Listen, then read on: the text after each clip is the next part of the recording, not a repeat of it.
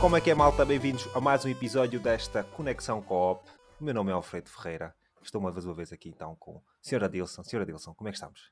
Olá, muito boa noite, malta. Sejam muito bem-vindos a mais um episódio. E cá vamos nós a mais um episódio e let's go. Segundo let's episódio. Segundo episódio. Vá. Mais Estamos um. segunda semana. Mais um. Yeah. Esperemos, esperemos que O epá, segundo de- sejam O segundo diz. de muitos. De muitos episódios, exatamente. Segundo de muitos episódios. Estava- Estavas aqui a falar antes de nós arrancarmos. O Edilson estava-me a dizer que o script está muito grande. Estava a perguntar se eu vou ler isso tudo. E eu estava aqui a dizer, o script que eu mandei para ele, que eu normalmente faço a compilação das, das notícias, aquilo que nós vamos falar, eh, tenho tendência a compilar, por exemplo, aquilo que eu acho mais interessante e pronto, mais... eh, Não só mais interessante, mais importante e também aquilo que eu quero falar, basicamente. Tipo, eu também de- deixo ao, agrado do Adilson se quiser adicionar alguma coisa, mas ele até agora ainda não adicionou nada, mas espero. Não, Espero depois eu tenho, eu tenho de cabeça, mas vou adicionar. Vou adicionar. Uma adicionar? Ok, não, não há problema, vais adicionando. Só que o que acontece? Eu já tenho o meu, meu imprimido eh, e depois eu tenho aqui o que eu, porque eu normalmente faço no Word, só depois é que faço o upload, porque fazer diretamente no, no, eh, quando usamos o Google Docs para partilhar eh, é um bocadinho complicado estar a fazer isso tudo tipo online. Prefiro fazer offline primeiro e depois fazer só copy-paste. Por isso, o que tu alteras aí provavelmente não vou ver. Mas, mas, epá, vamos chegar e eu vou-te perguntar e é, e é isso. Mas estavas a dizer que é muito grande o script. Não, isso Eu, aqui, acaso- se, se fosses alemão, isso ia virar missa. não, mas isso é assim. Eu acho que o mais importante aqui é nós termos um bom pace. Tipo, claro Uhum. que eu não vou tipo, ler necessariamente isso tudo. Né? Isto é, são aquelas cenas que eu acho mais importantes e a informação para não nos esquecermos. Mas há uma coisa, por exemplo, no teu script não está. Eu tenho linhas aqui no meu, se tu olhares. Não sei se Uhum. consegues, tem linhas a vermelho que não está no teu script. Yeah. Essas linhas a vermelho são tipo notas que eu tirei para mim. Ah, perceber? ok. Coisas tipo, imagina, são os meus pá, raciocínios, coisas que eu pá, já li a notícia, tipo, lembrei-me, pá, deixa-me deixa mencionar isso, eh, mas pode ser que eu não falo, já da última vez também tinha feito, tipo, tenho aqui alguns que é tipo assim, a vermelho. Sabe, tu vês para o pessoal, para o pessoal que não está a ver eh, a live ou a transmissão, nesse caso seria mais eh, ouvir. Eh, epá, tenho aqui umas boas linhas a vermelho que eu normalmente aponto, que é coisas que é mais para mim, pronto. Eh, mas eu não falo tudo, sinceramente. Há muita coisa aqui que eu não falo, é simplesmente caso a conversa vá para um sítio, eu possa me lembrar e possa dizer qualquer coisa. Mas sim, malta, estamos então no segundo episódio, é a segunda semana. Já tivemos o nosso episódio suplementar esta semana em que falámos eh, do Game Awards. Adilson, o que é que achaste daquele episódio? O que é que tens aí a dizer à malta? Epá, teve um episódio muito bom. A gente deu bastante opiniões aqui. Demos muitas opiniões. Eh, espero que tenham gostado. E aí, é só isso. Tu chegaste a. Eu não cheguei a te mandar a, a minha lista das minhas. De, tipo, com os meus votos. Os teus votos, sim, sim. Yeah, Mas ali também tem muita cena que eu não votei. Haviam, cer- Sim, sim. haviam categorias que, pronto, eu só pus mesmo os votos do, das categorias que eu realmente fui ao site e, E e, votaste. e, e votei. Yeah. Pois, Mas vou-te mandar acabei- depois. Depois, depois, depois mandei. Eu que acabei de fazer também fui lá e eh, estive a votar nas, eh, nas minhas cenas. Eh, mas sim, malta, este episódio é um episódio exclusivo para o pessoal que nos apoia no Patreon e vai ser sempre assim. Pelo menos os episódios eh, suplementares vão ser sempre exclusivamente para o Patreon. O pessoal que nos apoia, neste caso, são os 3 euros, 2,99€, 3 euros, para não dizer que eu estou a trabalhar o pessoal. Mais 3 IVA. euros por mês. IVA. Mais IVA, exatamente, temos o imposto, mas o imposto é pá, não vai para nós, eu não posso publicitar o imposto, porque o imposto não, vai mas tens de depender. dizer mais IVA. Porque... Sim, posso dizer mais IVA, posso dizer sim, senhora, mais IVA, mas uma coisa que eu tenho que dizer, sim, o pessoal vai lá, vai ver o imposto, porque se o pessoal estiver em diferentes países, eu nunca sei qual é o, qual é o, qual é o IVA. Sim, sim, né? sim, isso a também é verdade. isso é complicado. Então, uma coisa que é, é pá, são os 3 euros, pelo menos que vai para nós, depois paga-se também o imposto, mas o imposto normalmente varia aqui. Qual, qual, é, qual é o imposto? Não sei se estiveres em Portugal, qual seria o imposto? Acho que o imposto seria um eh, 40 e tal, 50 e tal cêntimos, talvez. Eh, Não sei, acho que relação acho- é um bocadinho sei, eu mais. sei tipo, que- É para quê? 60 euros? 60 cêntimos? Yeah, não sei, mas eu acho que é mais por, pela porcentagem. Acho que para apresentar, pela porcentagem fica mais assertivo. Tipo, acho Sim. que é 23 ou 24. Sim, mas esse, mas, sim, mas esse, mas esse valor. Queres saber o valor? Assim, o valor certinho eu tinha que ver, eu tinha que confirmar. Mas vamos dizer que é eh, 3,5€. Pode ser 3,60€, 3,70€. Yeah, dá mais Eu acho que estamos aqui a isso. confundir o pessoal. É mais fácil dizer. Por isso é que eu digo só mesmo os 3 euros. Né? e depois mais impostos. Vou começar a dizer mais impostos, se calhar é mais Yeah, fácil. mais impostos, yeah. Sim, e o que dá-vos então acesso, primeiro é a ter acesso antecipado a este podcast, o, o, o, o Conexão Co-op, os episódios normais, que normalmente um, ou sempre saem às segundas-feiras para o pessoal que nos apoia nos- no Patreon e depois saem dois dias depois para o uh, pessoal então que vai ouvir no Free Feeds, pessoal que não paga o Patreon, por isso vai ter acesso a isso tudo. E uma coisa também que eu já queria confirmar aqui e deixar claro que nós já estamos presentes em todas as plataformas. Yay! E um, plataformas estas, então, temos- já estamos no Spotify. O Spotify, eu diria que provavelmente é um, é um dos melhores sítios para se ouvir, e o, também no, no Apple Podcasts, ou Apple Music, já, já nem sei, eu nem sei o que é que eles Sim, usam. Apple Music. Acho que é Apple Music. Um, são dos melhores sítios para nos ouvir, mas também já estamos no Google Podcast, Google Podcast que está a deixar de existir, acho que o próximo ano já vai desaparecer, que eles estão a passar tudo para o YouTube. YouTube agora até já está para tu teres eh, YouTube Music mesmo com RSS feeds.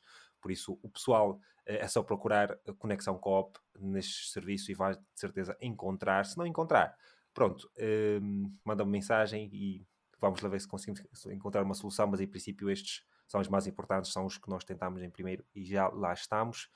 Um, e, e pronto, eu queria dizer é que o pessoal que nos apoia no Patreon vai então ter acesso aos episódios antecipada- antecipadamente e pode então usar também o RSS feed que é diretamente do Patreon e usar para colocar então na sua plataforma de preferência e também tem acesso a uma qualidade maior de áudio uh, porque os free feeds variam um bocadinho a qualidade mas garantidamente vindo do Patreon vais ter uma qualidade de áudio muito melhor e uh, por isso pronto é mais uma coisa boa para os nossos apoiantes, não é?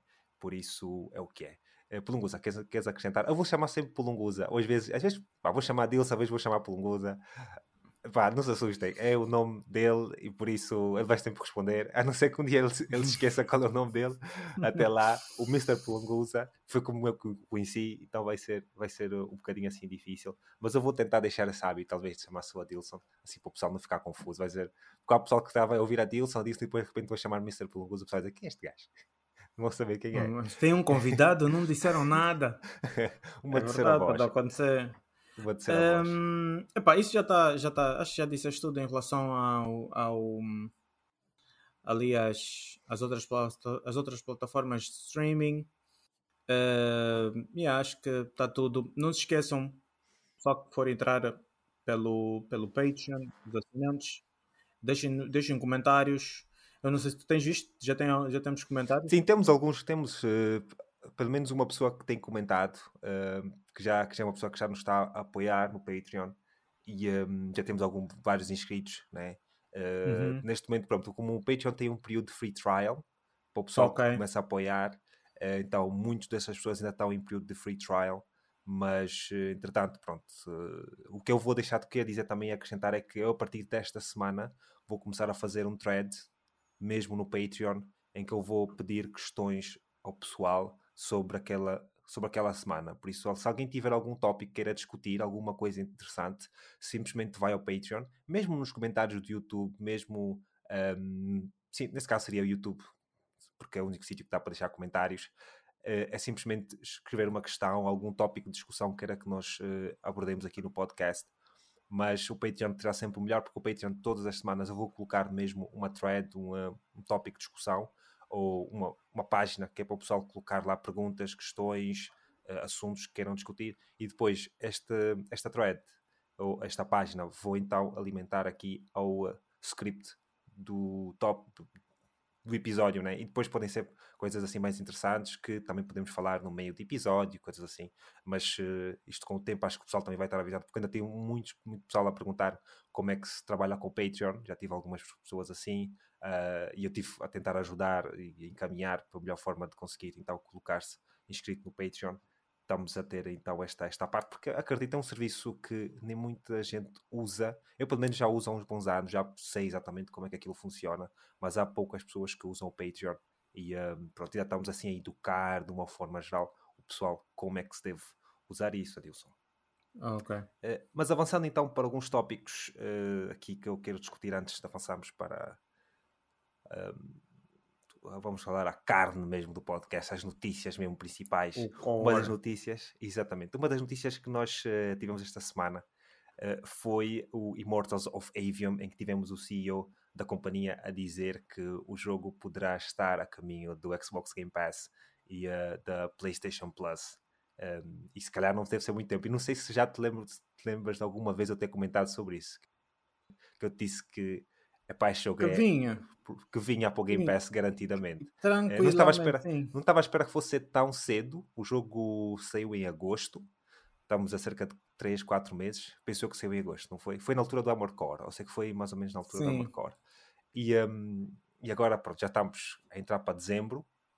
E o jogo já poderá aparecer no, no, no Xbox Game Pass e no Game Plus. Uh, tu, pronto, tu não jogaste o jogo, eu também não joguei o jogo, eu pelo menos não tive muito interesse. E é uma coisa também que ele diz, uh, que o CEO também diz, é que o jogo vendeu pouco devido ao calendário estar muito preenchido. Que eu sinceramente acho que isso é bullshit. Não foi a melhor altura para ele lançar, mas acho que isso é completamente bullshit, porque se tu fores a ver em agosto, os jogos que nós tivemos, ok, tivemos Armor Core e tivemos mais um jogo aí da, da Nintendo, já não me lembro exatamente, e o que é que nós tivemos? Não tivemos assim nada de especial, vou-te ser sincero. Eu não é, sei onde é, que ele queria, onde é que ele queria colocar o jogo dele, o jogo, os, sim, o jogo, uh, de, de, nesse caso, onde é que ele queria colocar o jogo para dizer que, é pá, pronto, nós íamos vender mais porque tinha menos jogos, estava menos competitivo. Eu quero saber o que é que tu tens a dizer sobre o jogo, né? ainda não jogaste, também não posso também não, muito, também não, não joguei. Mas yeah. o que eu quero perguntar é se estavas à espera que isso fosse acontecer tão cedo? O que é que tu achas dele dizer que o calendário estava muito preenchido? E, uh, e, pronto, esse caminho de que os jogos que acabam por falhar, né, de uma forma geral, estão, uh, vão para morrer ou vão para tentar ter um segundo ar nesses serviços de um, subscrição. Epá, vai ser a nossa oportunidade de, de, de jogar o jogo, porque eu sinceramente não ia comprar.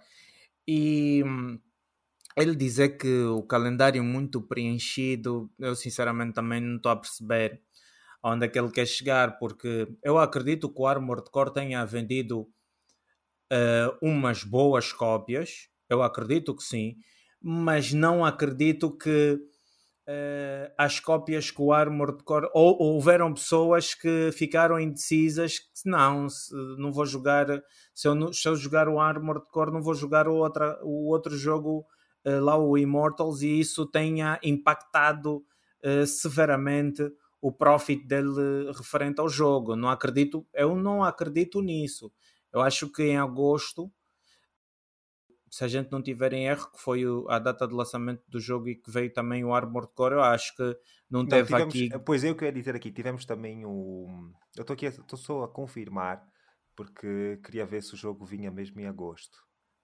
Porque eu sei que foi nesta altura, exatamente, a Mortals of Aim, dia 22. Mas pronto, foi na altura também do Baldur's Gate. Uh, como lembrei agora. Pois, Gate, agora. Por isso, mas ah. não é, é assim tu não vais estar à espera, tu nunca sabes. O Baldur's, o Baldur's Gate era daqueles jogos que ninguém estava à espera que fosse ter o sucesso que, que teve. Né? Tudo bem que o jogo, acredito que ia vender bastante, eu estava à espera que o jogo fosse vender, é um jogo popular, tem uma série popular, mas se calhar não estavam à espera deste sucesso todo. O que eu tenho aqui a dizer é que como é que tu vais prever para um, para um jogo que vem de uma publisher como a EA, é um first person shooter, o que é que eles estavam à espera de mais sobre esse jogo? Estás aí a dar o fixo ao mic? Estás, estás a conseguir ouvir? Era só para saber. Estava a ouvir, estava okay. a ouvir. Era só para saber. Mas, é assim, pronto, eu estava aqui a ver a lista de jogos. Temos Baldur's Gate. O Baldur's Gate saiu logo no início do mês. Dia, dia 3 de agosto.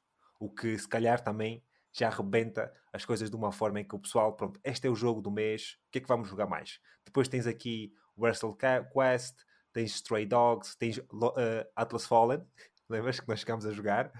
Yeah. Depois eu joguei um bocadinho contigo e depois tu acabaste por jogar sozinho, não é? Yeah. que também não foi um jogo assim nada de especial, não, também não teve assim grandes vendas. Tivemos, aqui dizia o Stray, mas o Stray foi para, acho que foi na altura, lançamento para o PC, que saiu. Everspace 2, Shadow, Shadow Gambit, Vampire Survivors, uh, Bomb Rush Cyber, Cyberpunk, uh, Texas Chainsaw Massacre, uh, Madden NFL, um sucesso todos os anos. Depois tivemos Mortals of Avian, dia 22, Blasphemous, Armor Core, dia 25, e depois o Goodbye Volcano High, Sea of Stars, que saiu para a PlayStation Plus, por isso o pessoal não ia gastar, não ia gastar dinheiro nisto. É, quer dizer, podia gastar, né? o, pessoal, o jogo ainda vendeu bastante, mas o que eu quero dizer é que, é pá, num ano regular, o tipo de jogo que é, Exatamente. Eu não acho que seja o calendário, não foi o Exatam, calendário. Acho que tipo, estamos, eu estava exatamente a pensar nisso. Para o tipo de jogo que é, porque assim, eu acho que a pessoa que vai jogar o Baldur's Gate uh, e que está a acompanhar ali a, a, a, o, o, momento dali da, do, do pre-order, onde estão a sair assim uh, os vídeos, as gameplays, os trailers e, e, tudo mais.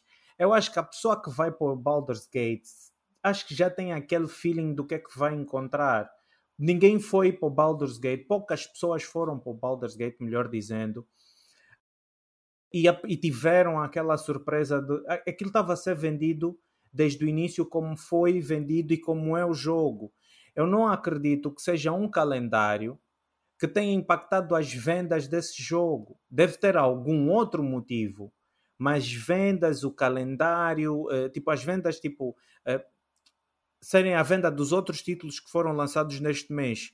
A razão de porque que o jogo não tenha vendido muito, hum, eu acho que é uma, é uma justificativa pouco convincente na minha, no meu ponto de vista. Sim, porque assim, eu até posso tentar perceber o que é que ele quer dizer com isso. É um jogo que é o primeiro jogo do estúdio, é um jogo que ainda não tem pá, legacy, tipo, ninguém conhece o jogo, só estamos a ver trailers, já, já estamos a ver trailers já há muito tempo, constantemente a ver coisas do jogo. O pessoal também, se calhar, já ficou cansado de ver o jogo, porque, porque eu certamente fiquei cansado de, de ver o jogo, chegou um ponto, já estava farto mesmo de o ver, mas e se calhar o pessoal também estava à espera de outros jogos que vinham mais à frente. Né? O Baldur's Gate foi uma surpresa, mas depois, início de outubro, né? de outubro não, desculpa, a setembro, e uh, estamos a falar, pá, Spider-Man, que também já foi três semanas depois, mas ainda assim pode, ser, pode ter algum impacto. Mas não acredito que seja totalmente isso. Acho que o marketing do jogo não foi muito bem feito, se calhar não era o melhor preço para aquele jogo. Teve muitas coisas que eu consigo olhar para aquele jogo e dizer assim. Se calhar não foi a melhor jogada, mas pronto, é pá, cada um vai pensar dos motivos que são e cada um vai então assim discutir o que acha que é mais justo. Mas o que, a questão que eu tento fazer é aqui no final, pronto, o jogo vem para PlayStation Plus e Xbox Game Pass acreditas que vai ser um jogo que talvez as pessoas. Porque eu tenho, eu tenho ouvido algumas pessoas que o jogo. Uh, depois jogaram um bocadinho do jogo e disseram que o jogo até não está mal e é um jogo interessante, é um jogo uh, interessante de se jogar no final de contas. Mas pronto, se calhar naquela altura não era o melhor jogo e o preço também não justificava pagar para jogar aquilo enquanto que nós tínhamos outros jogos mais interessantes.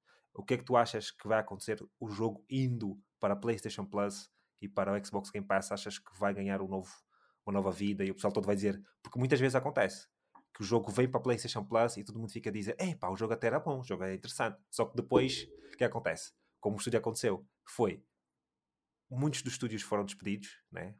o estúdio está muito mais pequeno e agora estamos numa fase de reestruturação e que provavelmente não vamos ver a sequela deste jogo que é pouco provável que aconteça, a não ser que venha para a PlayStation Plus e faça um sucesso enorme. E eu quero, quero saber se tu achas que isso poderá eventualmente acontecer. Epá, eu, eh, eu sou muito cético. Eu sou muito cético. Tipo, eu acho que vai haver pessoas que vão tentar jogar o jogo. Há de haver pessoas, a gente conhece bastante gente que fica mesmo à espera não compra o jogo nos lançamentos e diz: Não, vou esperar que ele vem cedo ou tarde, ele está aí a, a dar o ar da sua graça na, na Plus. Nós conhecemos bastante gente que opta eh, dessa forma e eu não critico, até é uma boa forma, até mesmo também se formos a ver de gerir tempo, eh, porque vais dar o tempo, vais dar o teu tempo a um jogo mais relevante. Mas eu acredito sim que uh, vai, há de haver pessoas que vão, que vão tentar jogar o jogo mas eu sou muito cético. Eu acho que não será o suficiente para dar uma nova vida ao jogo e para que o jogo uh, torne-se uh, qualquer coisa por aí além. Eu não acredito nisso. Eu não acredito nisso. Epá, vai, vai, o jogo vai ser jogado, obviamente, mas não, eu não acredito que vá ganhar assim grandes, grandes números, números expressivos. Não, exatamente, não sei. Exatamente. Vamos então, veremos quando o jogo vem para a PlayStation Plus, talvez, é, pelo que ele está a falar, pelos vistos já, se calhar já deve estar a entrar em conversas com a, a, Sony, com a Xbox mesmo para o jogo entrar para o serviço, quem sabe lá para março, abril veremos o jogo, porque são coisas também que podem demorar, pode acontecer de um momento para o outro, mas é muito raro, são coisas que provavelmente ainda devem demorar um bocado, quem sabe daqui a meio anito nós veremos o, o jogo no serviço. Uh, outro tópico que eu queria avançar e queríamos falar um, que eu queria falar um bocadinho é sobre uh, o tópico que nós falámos a semana passada sobre o Star Wars Knights of the Old Republic que no caso da Embracer teve algumas dificuldades não é? No lançamento ou na, na gestão do jogo e o projeto está assim um bocadinho um, ehm, no limbo não é? Uma coisa que ficamos a saber esta semana, porque a semana passada nós tivemos um report de Jeff Grubb, nesse caso foi durante um podcast da Giant Bomb, em que ele disse que o projeto estava completamente parado, não há ninguém a trabalhar no projeto. O que nós vemos aqui é Jason Schreier, um, um jornalista que trabalha para Bloomberg, que nos dá a parecer o contrário, que o projeto continua a ser trabalhado, mas um, tipo, não está propriamente naquela fase eh, como, é que, como é que eu vou explicar? Está numa fase muito rápida de, de, de, de, desenvolvimento. Está numa fase ainda, se calhar, em maré também assim baixa, vamos assim dizer. E ele diz que tem apenas algumas pessoas a trabalharem no projeto, mas tem pessoas a trabalhar no projeto, isso é garantido. E isso o que é que faz? Faz com que sejam dois, eh, duas informações que entram em conflito. Será que o jogo está a ser trabalhado ou não? Uh, isto para mim é só simplesmente para dar um contexto ao pessoal de que, pronto, a semana passada tivemos esta conversa, esta semana tivemos esta conversa, e só para dizer, porque isto não, honestamente não muda nada, no final das contas. O que muda é o facto de que talvez, epá, estão a trabalhar no jogo, quando é que veremos o jogo, se vamos ver o jogo, não muda nada. Está todo a perceber? E só acho é que, pronto, é importante dar essa informação. E uma coisa que eu deixei aqui nas minhas notas é que, pronto, eu até acredito que o Jeff Grubb e o Jason Schreier estejam a dizer a verdade. Porque eles até são pessoas que, de uma forma geral, diria que a maior parte das informações que eles passam são bastante fidedignas. Uh, não são pessoas assim de, de, mentir ou de deixar informações assim de lado. Normalmente até têm tendência a, a, a, pegar naquela informação que lhes é fornecida e a passar da melhor forma. O que me faz pensar é que talvez, porque não sei se tu te lembras, quando o jogo foi mostrado, havia um envolvimento muito grande da, da PlayStation, da Sony. Estás a perceber? Sim. E nesta fase, com estes problemas todos, eu acredito que a Sony já se tenha dado o bail, já tenha basado. O, e o que me faz imaginar é que eles estejam a ter informações ou receber informações de dois grupos diferentes. Tipo, nesse caso, o Jason Schreier, se calhar tem, tem uh, contexto ou tem uh, informações diretamente do estúdio que está a trabalhar no jogo, e já o Jeff Grubb, se calhar, tem com alguém que estava relacionado ao projeto e depois já não está. Estás a perceber? Um, e claro que, a, que a, nesse caso a Embracer sofreu muita reestruturação, né? ainda estamos a ver problema. Não sei se tu chegaste a ver, houve uma, houve uma entrevista que o, que o um, CEO da Embracer disse, mas pá, eu não queria tocar muito aqui porque queria deixar este tópico se calhar para mais tarde. Não vamos falar aqui, se calhar fôssemos falar noutro, noutro podcast, se calhar num, num, num extra, porque é um tópico grande e também não, não é um tópico uh, assim, uh, como é que eu vou dizer? Que seja o suficiente para dar uma notícia, mas é uma coisa que ele disse que me deixou assim bastante interessado, foi que eles, na altura que estavam a fazer as compras dos, uh, dos, dos, grupos e dos estúdios, etc., ele diz que fizeram algumas compras erradas e que compraram coisas simplesmente que estavam disponíveis, mas não estava no, nos planos deles comprarem. E uma das coisas foi uh, o, o IP da um, Tomb Raider, Lara Croft. Uh, porque ele, o que ele quis dizer, pá, o que eles quiseram fazer de início, basicamente, era fazer jogos AA. Era fazer jogos que iriam preencher um mercado que neste momento quase não existe. Mas o que acabou por acontecer? Muitas dessas propriedades, desses estúdios, é como, é como a Gearbox. A Gearbox, também vamos falar mais daqui a bocado deles, é um estúdio que faz jogos AAA. E eles não queriam esses estúdios. Mas como ficaram tão baratos, eles decidiram comprar. Estás a perceber? Só que o problema é que compram estúdios mas depois não têm dinheiro suficiente para colocar nos projetos, porque são projetos AAA. Estás a perceber? Aquela má gestão Sim. é que provoca essa confusão toda. E depois já ficamos a saber, né? Não sei se o pessoal sabe que pá, houve alguns investimentos que eles acabaram por perder, um das Arábias, que a Embracer acabou por não conseguir e por isso no final do dia estão metidos em merda, basicamente. E agora vamos lá ver como é que eles vão sair. Uh, mas sim, é só para deixar essa informação. Não sei se tens alguma coisa a acrescentar, Adilson, não, não. Para dizer só não, que o pessoal que. Pronto, poderá ser que o jogo esteja a trabalhar, neste caso seria a Saber Interactive, que é, que é o estudo que está neste momento a trabalhar, e na altura estava com, com a Aspire, quando foi apresentado pela Sony, o jogo estava a ser trabalhado pelo estúdio Aspire, mas neste momento está com a Saber Interactive. Uh, uh, falando então para mais um tópico aqui uh, pequeno, entre aspas, que eu também queria discutir, e este também tinha a ver com a Gearbox, e, ou também tinha a ver com a, com a Embracer Group, é que durante esta semana nós tivemos um post no LinkedIn de um ex-trabalhador da Gearbox, de um estúdio que chama-se Lost Boys. E este trabalhador do estúdio, pronto, estava a escrever no seu LinkedIn para apelar, talvez, para ser contratado, vamos assim dizer, não é? Como qualquer pessoa faz. E uma das coisas que ele escreve no seu LinkedIn e a colocar não é, os projetos que ele já trabalhou, ele vai falando de vários jogos um, que são assim marcados no post. E eu vou dizer assim jogos de uma forma muito breve. É, é o que ele diz basicamente é que ele um, trabalhou nesse desenvolvimento desses jogos sendo eles o Borderlands 4 no Unreal Engine 4, Tiny Tina's Wonderland uh, no Unreal Engine 4 e Brothers, Brothers in Arms no Unreal Engine 4.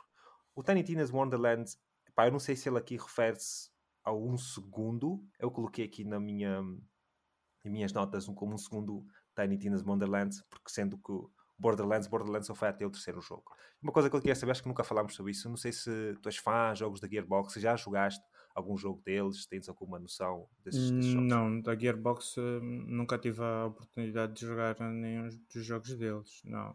Pois, os jogos da Gearbox pá, são jogos, principalmente o Borderlands são jogos, são uma, é uma série com bastante sucesso, uh, principalmente na América, e uh, principalmente o, o Borderlands 2. O 3 também teve muito, muito sucesso, mas acho que o 2 foi aquele que definiu a série, a popularidade que é. E eu, eu ainda cheguei a jogar um bocado, lembro-me alturas em, eh, sei lá, deixa eu pensar, 2000 e, 2014, 2015, ainda cheguei a jogar um bocado Borderlands, mas mesmo anterior, no PS3, ainda cheguei a jogar um, um bocado. E eram jogos que eu achava até bastante interessantes, mas nunca foram assim muito apelativos para mim.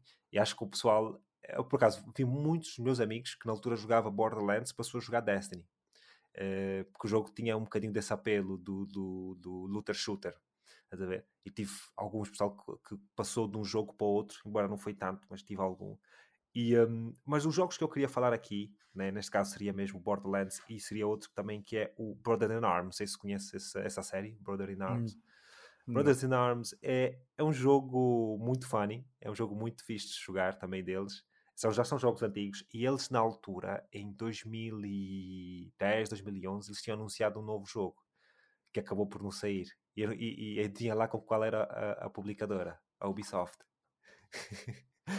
Aí já estava em queda. Eu lembro ah. claramente de ver o trailer e ver o logo da Ubisoft, naquela, porque a Ubisoft naquela altura ainda considerava alguma coisa, né? Agora, mas pronto, aquele já Sim. foi o caminho, já estávamos a ver. Aquilo ali foi, foi já os os sinais. Sim, sim. E, eh, mas o que eu queria dizer é que é que, pronto, os títulos que foram que nós vimos neste LinkedIn não é necessariamente algo novo, não é necessariamente alguma surpresa. É algo que penso que de uma forma geral nós já estaríamos à espera da Gearbox, uh, que a Gearbox fosse fazer um novo Borderlands. Houve um jogo também que eles lançaram há uns anos atrás, uh, pá, já não me lembro, foi na altura dos Games as a Service uh, Hero Shooter, Estou-me uhum. a escapar completamente do nome agora. Eu lembrei-me à tarde, mas depois escapei. Mas um jogo que deu um falhanço total. Mas foi um falhanço mesmo total. E um, tanto é que eles depois tiveram que dar um step back e uh, tentar repensar um bocadinho na estratégia do, do, do estúdio. Uh, Correu-lhes mesmo muito mal e, e depois lançaram Tiny Tinas, basicamente, porque e o Tiny Tinas base, baseia-se ou passa-se no mundo de, do Borderlands e por isso, pronto, é um jogo também. O Tiny Tinas é um jogo até que vendeu bastante e acredito que eles estejam bem. Mas uh, o Borderlands é uma coisa bastante engraçada de se ver aqui. Porque aquele trailer, se tiveres a oportunidade depois de ir ver, se procurares Border, Brother in Arms um, 2011, acho que era, o título era qualquer coisa Fury. E epá, era muito, foi um trailer assim engraçado. Naquela altura foi um trailer bastante engraçado de se ver. mas, uh, mas pronto, acabou por não dar em nada e o pessoal estava à espera que aquilo fosse ter um, um, um, um sucesso, estás a, estás a, perceber? Mas pronto, agora vamos ver com Embracer da forma que está, como é que a Gearbox vai então responder e vai fazer alguma coisa. Uh, este segundo tópico, ou este próximo tópico, é uma coisa que eu pensei, por acaso, no, quando falaste do Dragon's Dogma, a semana passada, estavas a falar que estavas interessado em yeah. jogar o primeiro.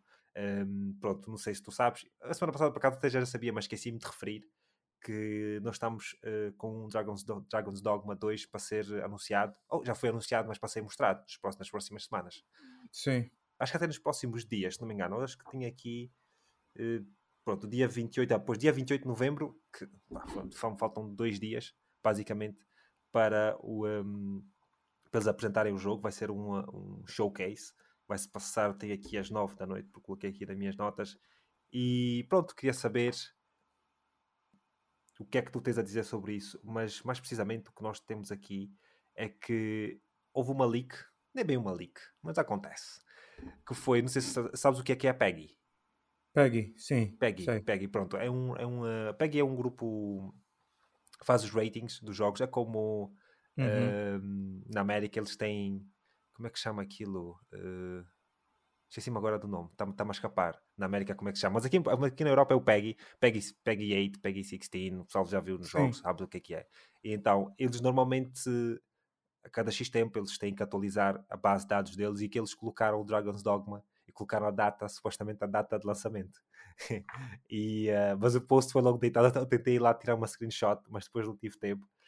E o que acabou por acontecer é que eles colocaram lá que o jogo poderá ser lançado em março.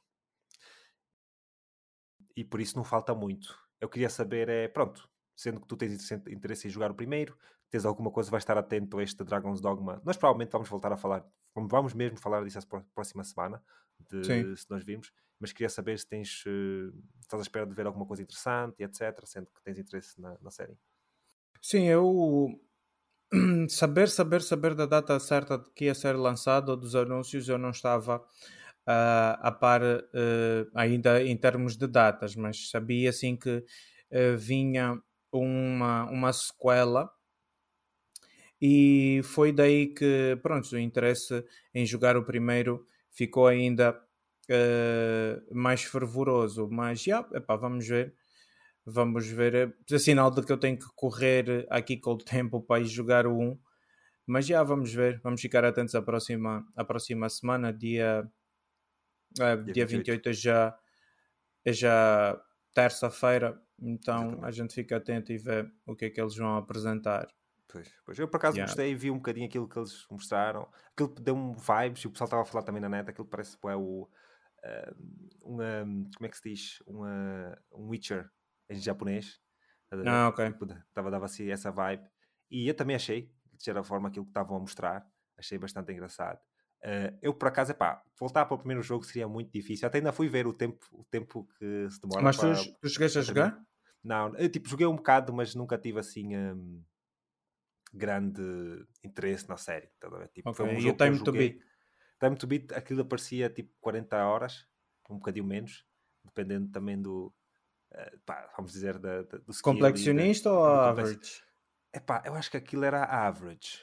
Não average? sei se aquilo, acho que aquilo era, acho que era tipo para, para uh, tipo, terminar o jogo e fazer as, as, as, eh, as, secundárias, basicamente. Não sei se era. Okay. Não vi nada de troféus, não vi nada, só vi mesmo isso. E pá, apareceu mais ou menos essas horas. Foi as horas que ficaram na cabeça. Disse, pá, 40 horas, assim, 40 horas não é assim um grande jogo nos dias de hoje. Vamos lá ser honesto. O Spider-Man eu acabei em cerca de 30 e poucas horas e platinei, etc. O Dragon's Dogma, acredito, pronto, é um bocadinho maior, mas não são assim muito mais horas. Mas o que eu queria dizer é assim, tipo, dependendo daquilo que eles mostrarem neste, neste próximo showcase, epá, se calhar posso, posso ter um bocadinho mais de interesse, mas tem que ser uma coisa mesmo revolucionária. Se for só tipo, ah, é mais um. Ah, não sei se vou ter interesse. Para já não vou ter interesse nenhum em jogar o primeiro. Talvez jogue o segundo só para experimentar. E também vai depender. Porque, porque repara, o primeiro jogo já saiu há muito tempo. Há muito tempo mesmo. Eu não sei Sim. se eles vão querer fazer diretamente uma sequela. Se bem que o jogo já está feito. Vamos lá ver se é honesto. Por isso, independentemente da, da decisão que eles tenham, da recepção que eles tenham dos fãs, a dizer que querem algo novo ou whatever, não dá para mudar. Mas o que eu ia dizer é que epá, para mim, pelo menos para me apelar, tinha que ser algo novo. Podia-se passar no mesmo universo, e porque tem que se passar, whatever, mas tinha que ser uma história diferente. Se for tipo, ah, estamos a fazer a, a continuação direta, tipo Final Fantasy, estás a ver? Yeah. Da, daquilo, isso, não, não, desculpa lá, mas eu não vou voltar para o primeiro jogo para jogar, estás a ver? O The Witcher ainda fui. O Witcher ainda fui jogar o primeiro, o segundo ainda, ainda fui jogar. Mas uh, aquele não estou a imaginar mesmo de forma nenhuma a chegar e jogar Dragon's Dogma em, em 2024 para jogar, sei lá, uh, tipo na PlayStation Plus, com, quanto, com quantidade de jogos tem para jogar. Mas pronto, é o que é. Veremos. Uhum. Veremos se vai ser realmente apelativo ou não, mas por agora não consigo, não consigo mesmo dizer. Uh, o último tópico que eu queria tocar aqui antes de avançarmos para os jogos que nós uh, temos jogado é falar de um artigo aqui da VGC, da Video Games Chronicle, em que, hum, pronto, não sei se o pessoal está muito a par, não sei também se tu estás a par. Durante o ano passado, nós tivemos uma, uma pessoa, neste caso, uma, uma pessoa no Reino Unido, eu não sei como é que eu posso chamar essa pessoa, mas o que é que eu escrevi aqui? Eu penso ter escrito aqui. Pronto, a pessoa chama-se Alex Neil, é uma mulher, uh, em que é uma cidadã do Reino Unido que. Hum, ela, ela é uma pessoa também assim de política, que luta pelos direitos do consumidor, coisas assim. Ok. É? E o que é que ela acabou por fazer? Ela acabou por um, uh, alegar que a Sony está numa posição uh, bastante dominante no mercado e que o preço que está a ser cobrado na PlayStation Store pela Sony não é justo para os consumidores. Uh, isto ano passado deu assim uma conversazita, mas não, não foi muito por ali além, porque coisas como essa acontecem várias vezes e muitas dessas coisas acabam por não avançar. Isto porque não têm uh, grounds, tipo, não têm onde se apoiar e por isso são basicamente para o ar. Tipo, nem sequer coisa. Isto veio, isto veio agora a conversa, porquê? Porque o que ela foi apresentando é que deu oportunidade para isto avançar para julgamento. Né? Isto avançar para julgamento não quer dizer que ela vai ganhar. E eu vou já explicar exatamente o que é que está a acontecer mas o quero deixar aqui claro que isto não é algo que, ah pá, agora eles vão lutar para isso e vão vencer e as coisas na PlayStation Network vão ficar mais baratas. Não, não, não, não, não. O pessoal não pode se enganar, isso é muito importante saber. Mas, e depois outra coisa também, eu estou aqui a falar e vou falar também de um caso que aconteceu, e acho que tu já, se lá este script vais ver, houve um caso parecido que aconteceu nos últimos anos, que eu não sou, eu não sei de leis, principalmente leis dos outros países. De, de Portugal já sei poucos. E se formos para outros países, o Reino Unido é que não sei de certeza. É, pior, pior, Exatamente. pior ainda mais. Então, eu só quero dizer aqui que o que eu estou a falar é sobre aquilo que, que eu tenho conhecimento, o mínimo que eu tenho, e não quero colocar ideias na cabeça das pessoas. Um, mas, basicamente, o que, que é passado aqui é que, pronto, isto vai passar para julgamento e que caso caso esta pessoa e, o, e um, a sua ação judicial uh, ganhe, ganhe, a Sony vai ter que pagar uma. Um, como é que se diz? O, nem imposto. Uh, não sei como indemnização? É que eu uma, uma indemnização, exatamente, de 5,2 milhões, uh, acho que é milhões de libras, é o que me aparece aqui, sobre os preços apresentados na PlayStation Store. E eu queria aqui dizer, basicamente, que é que isso se passa? O que se passa aqui é que eles alegam que a companhia japonesa, nesse caso a Sony, tem uma uh, está numa posição dominante no mercado e por isso cobra os preços que tem que cobrar na PlayStation Store.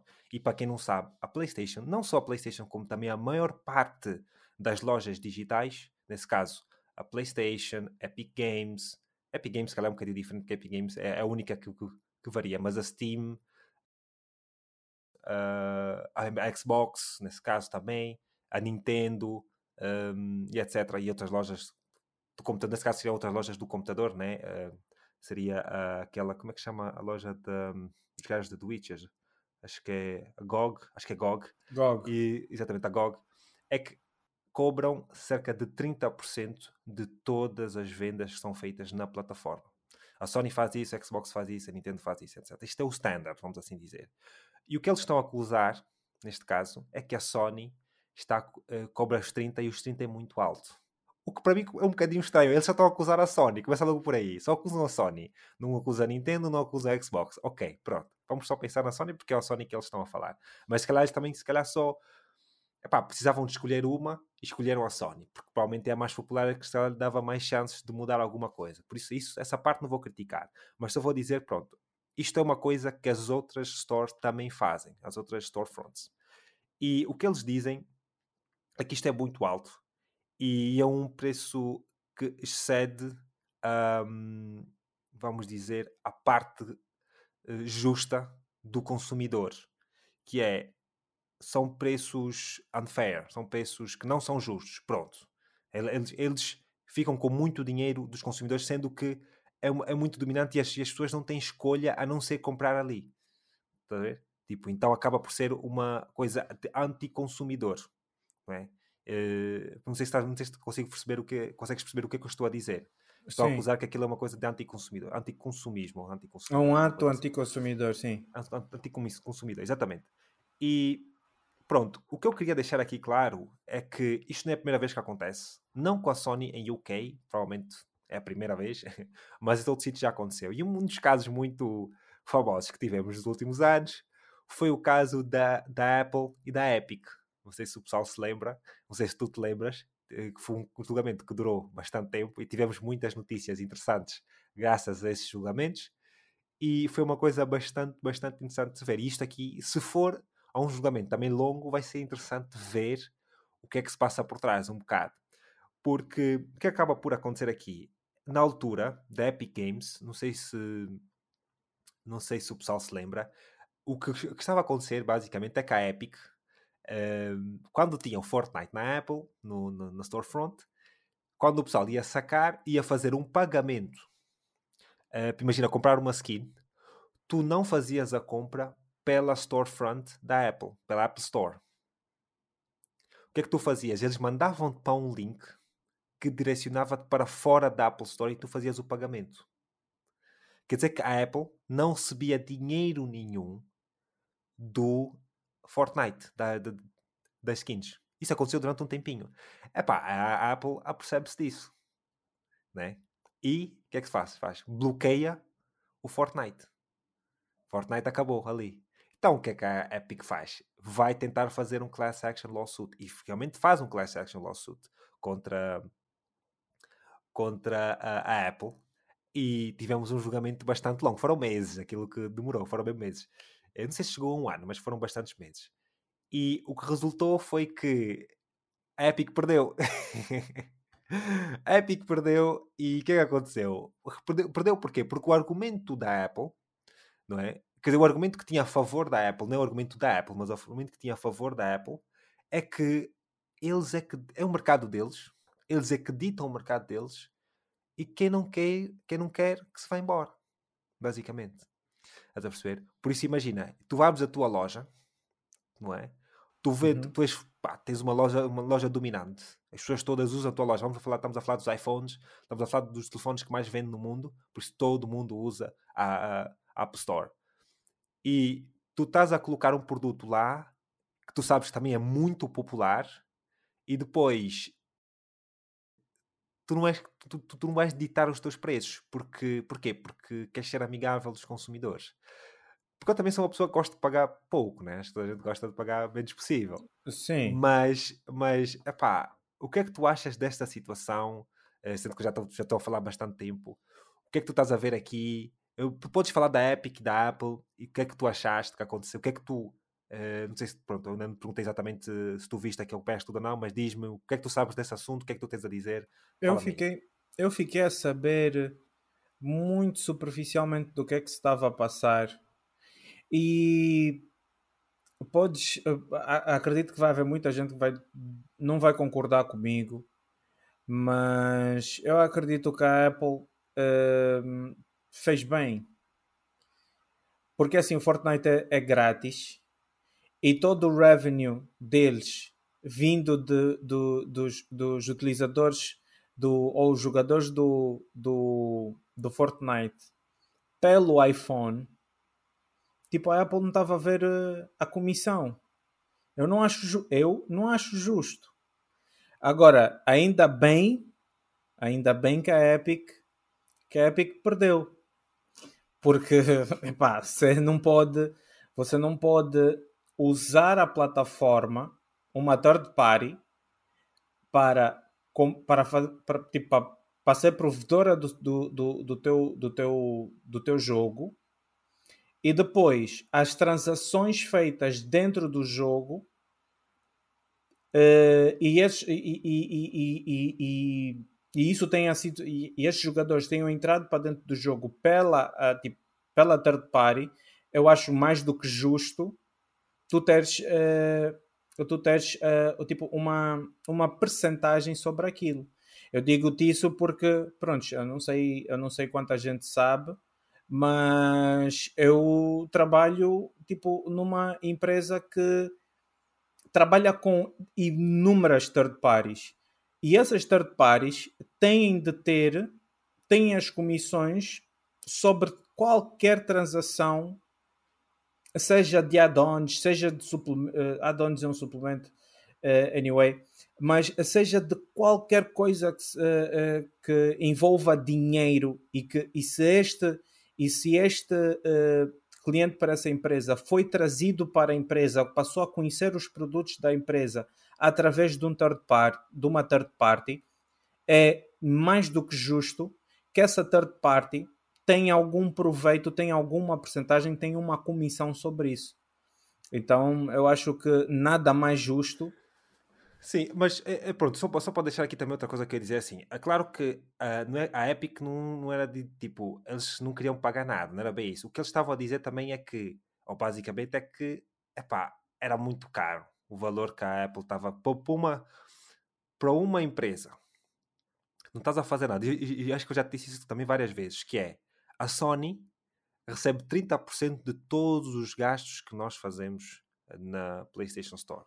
Todos, todos, epá, nem bem todos. Uh, isto quer dizer é que alguns podem ser menos, porque tem, epá, tem deals que passam por trás, tem coisas que se passam e tal, por isso pode não ser simplesmente uh, tipo.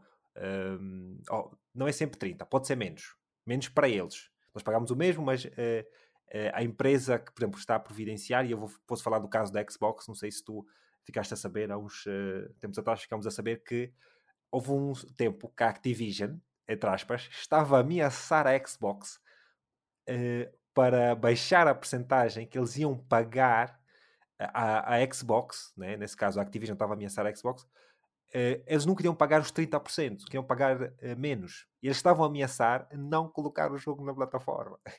tipo uma cena assim rápida. E depois o que, que, acontece? Vão comprar a Activision, pronto, resolve-se tudo. querem dinheiro, Sim. pronto. E nós compramos já tudo. Mas o que eu quis dizer aqui é o seguinte: há, há, coisas por, por trás que se passam que nós não sabemos, mas o que eles têm na política deles é que o máximo ou o normal são os 30%. Pronto. Isso é que tem que ficar estabelecido. Sabes o que é que. Desculpa te interromper, mas sabes Estás o que é que me está a parecer?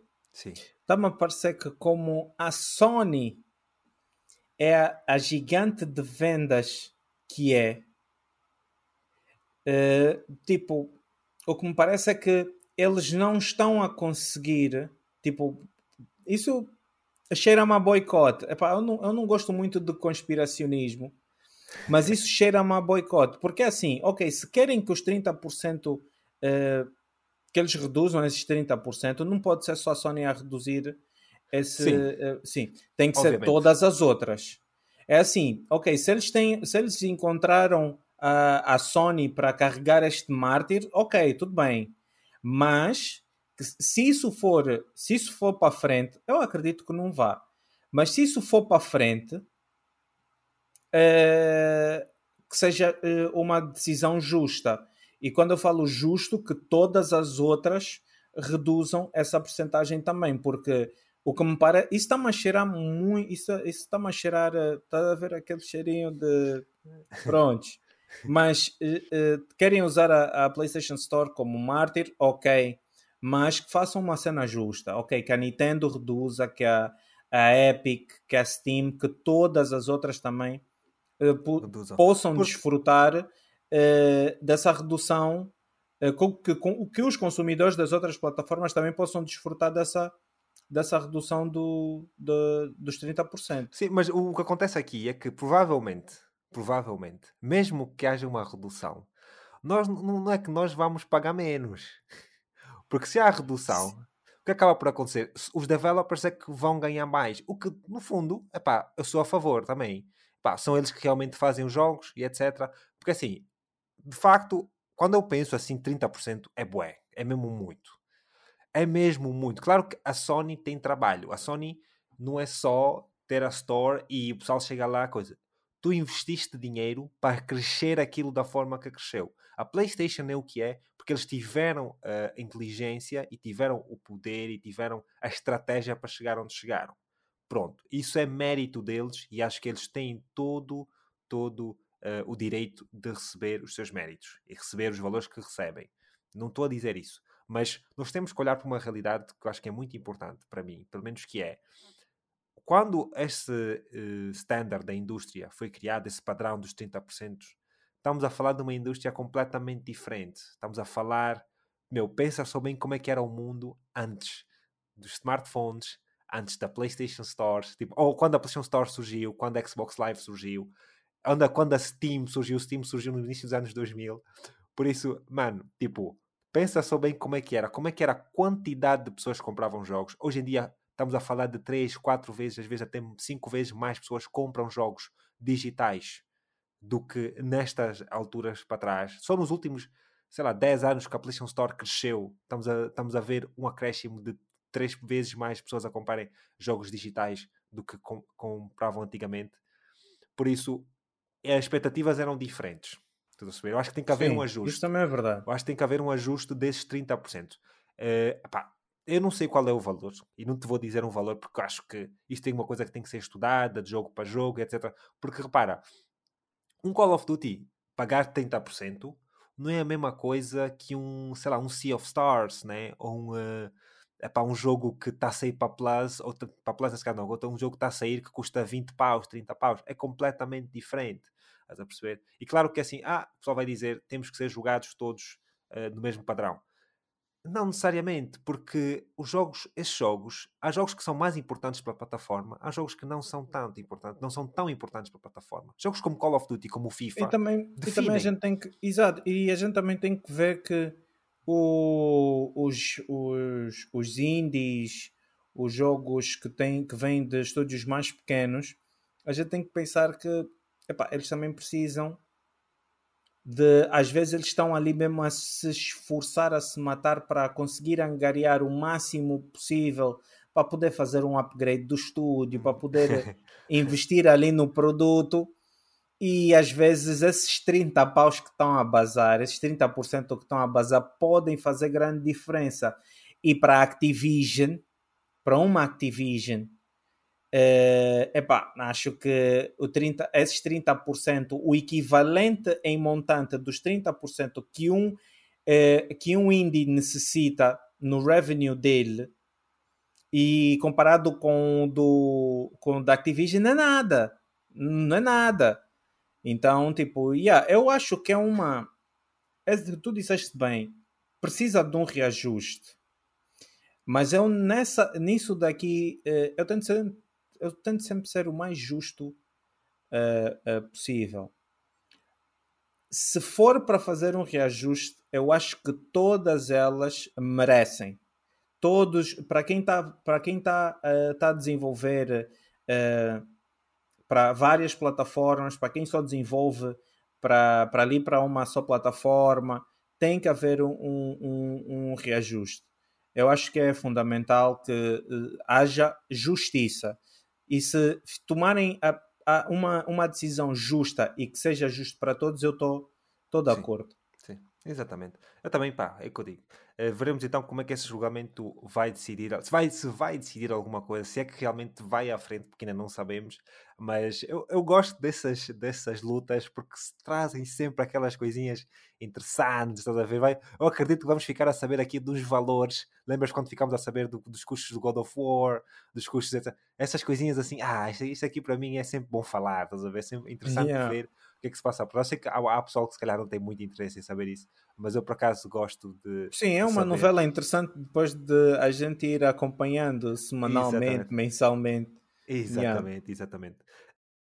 Pronto, estes são os tópicos pequeninos que nós temos aqui só para introduzir e já vamos, já falámos bastante, mas uh, é isso, são os tópicos, não são propriamente notícias, são tópicos que eu acho interessantes para falarmos, mas uh, o, pronto, aqui o próximo tópico, né, não é propriamente um tópico, é já, é já matéria aqui do podcast, e vai ser sempre, é aquilo que nós temos jogado e um, eu queria começar simplesmente por dizer que esta semana não joguei quase nada.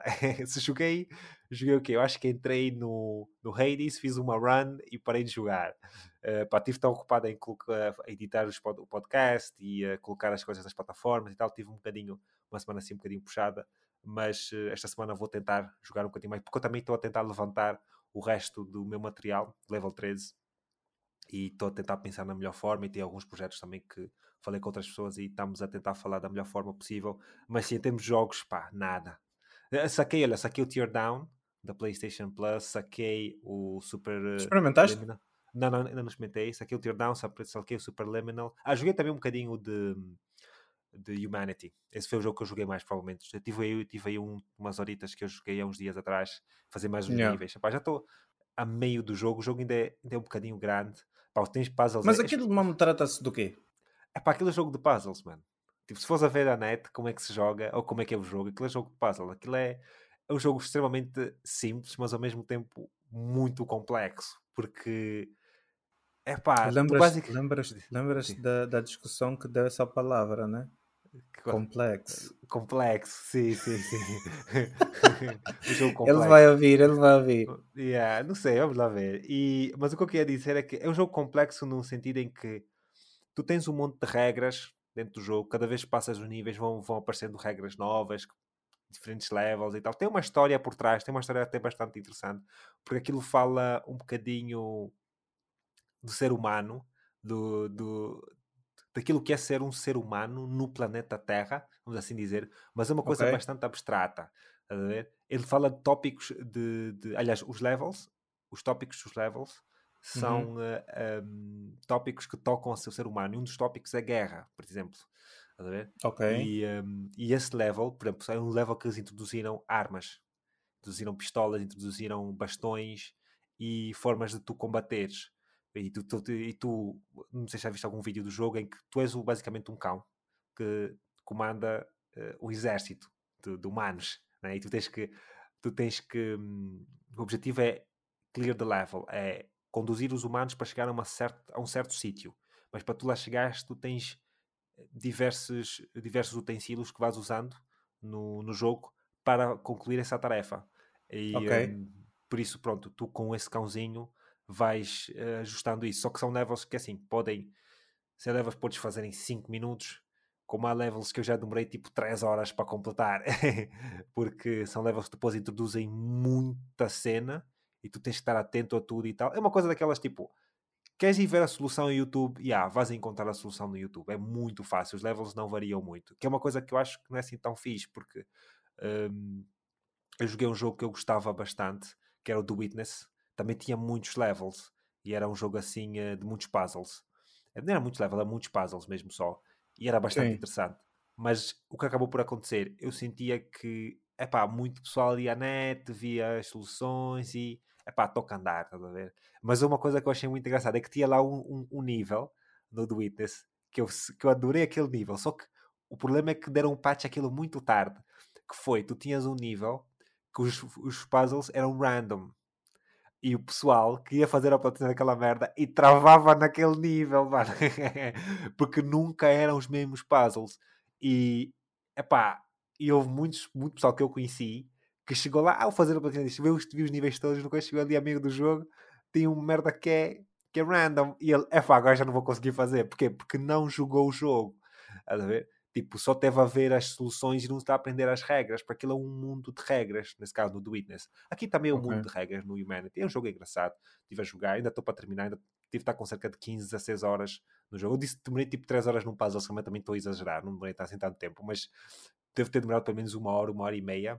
Três horas, se calhar, tipo a sessão que eu tive e pareceu muito tempo. Mas este nível yeah. agora que eu estou, já não me lembro qual é o tema deste, deste nível, mas é uh, pá, foi algo rápido, não demorei assim tanto tempo. Ainda, tô, ainda faltam dois níveis para terminar este, este level em si. Mas, Ok. mas já é isso, é isso que eu tenho jogado. E tu, eu sei que tiveste a jogar Returnal, já, já mencionaste, como é que Yeah, está a ver yeah, aí o Lies of P, etc. Conta-me aí. Yeah, eh, eu continuo nas, na, na mesma, a jogar as mesmas coisas. Estou a jogar o Lies of P. Ainda estou a, rumo à platina. Eu também não tenho tido muito tempo. Eh, acho que tu foste uma das primeiras pessoas a saber que hum, eu ia ser pai. E, e o tempo, por incrível que pareça, eu até gostaria que acontecesse. Não, o tempo pai não já, parou. é, já és, és ser mais uma Sim, vou vez. voltar, yeah, vou voltar a ser pai. Ehm, e por incrível que pareça, como estava a dizer, o tempo não para. Eu até duraria que tivesse parado um bocado, eh, mas não para. E não tenho tido muito tempo também para jogar. E deve ser por isso também que hum, o jogo, ahm, o Lies of P, a demorar um bocadinho. E eu também decidi fazer de uma forma diferente. Eu não sei se tu te lembras quando nós jogamos os outros Souls, nós fizemos um save para, para, para o cloud, fazemos um final, voltamos a baixar, eh, a fazer o download do save, para tu co- completares pelo menos já os finais e depois fazes só, se necessário, às vezes fazes uma última run que é para ires, deixar, que é para apanhar os troféus que tu deixaste para trás. Eu no, no, no, no Lies of P, como foi no Bloodborne, eu optei por fazer mesmo uma run para cada para cada final e se calhar é- deve ser por isso também que o jogo está a demorar bastante e eu estou a, explorar eh, tipo cada run que eu estou a fazer é como se estivesse a fazer uma run nova. Eu ainda o, tipo a, a semana passada a semana passada quando a gente falou sobre Lies of P os jogos que eu estou a jogar tu dizes que provavelmente não jogarias o jogo mas eu hoje acho que insisto com que tu vais tentar jogar o jogo mais uma vez porque assim aquela demo que a gente teve acesso ao jogo não é nada.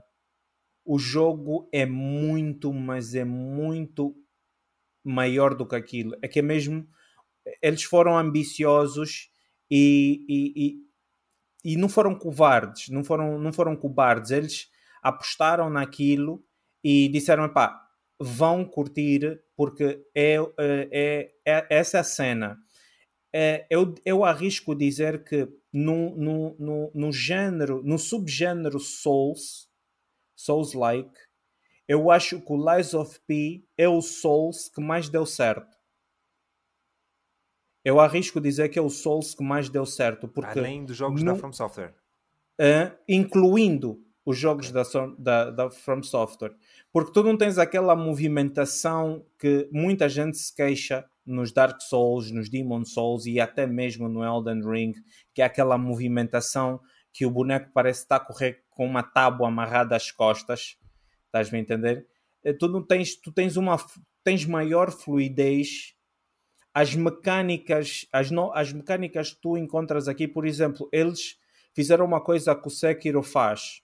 Tu dás dano à postura, mas só que como o, o, Sekiro, o, o Sekiro, desculpa, é mais, é mais, digamos assim, é mais satisfatório porque ele mostra a barra a, a encher. O, o Lies of P, ele deixa aquilo, tipo, é, é subliminar. Tu tens que ir, tu tens que ser, tem que ser, tem, é uma cena de feeling, vai depender da arma que tu estás a usar, vai depender do quão uh, afinado está o teu perfect parry.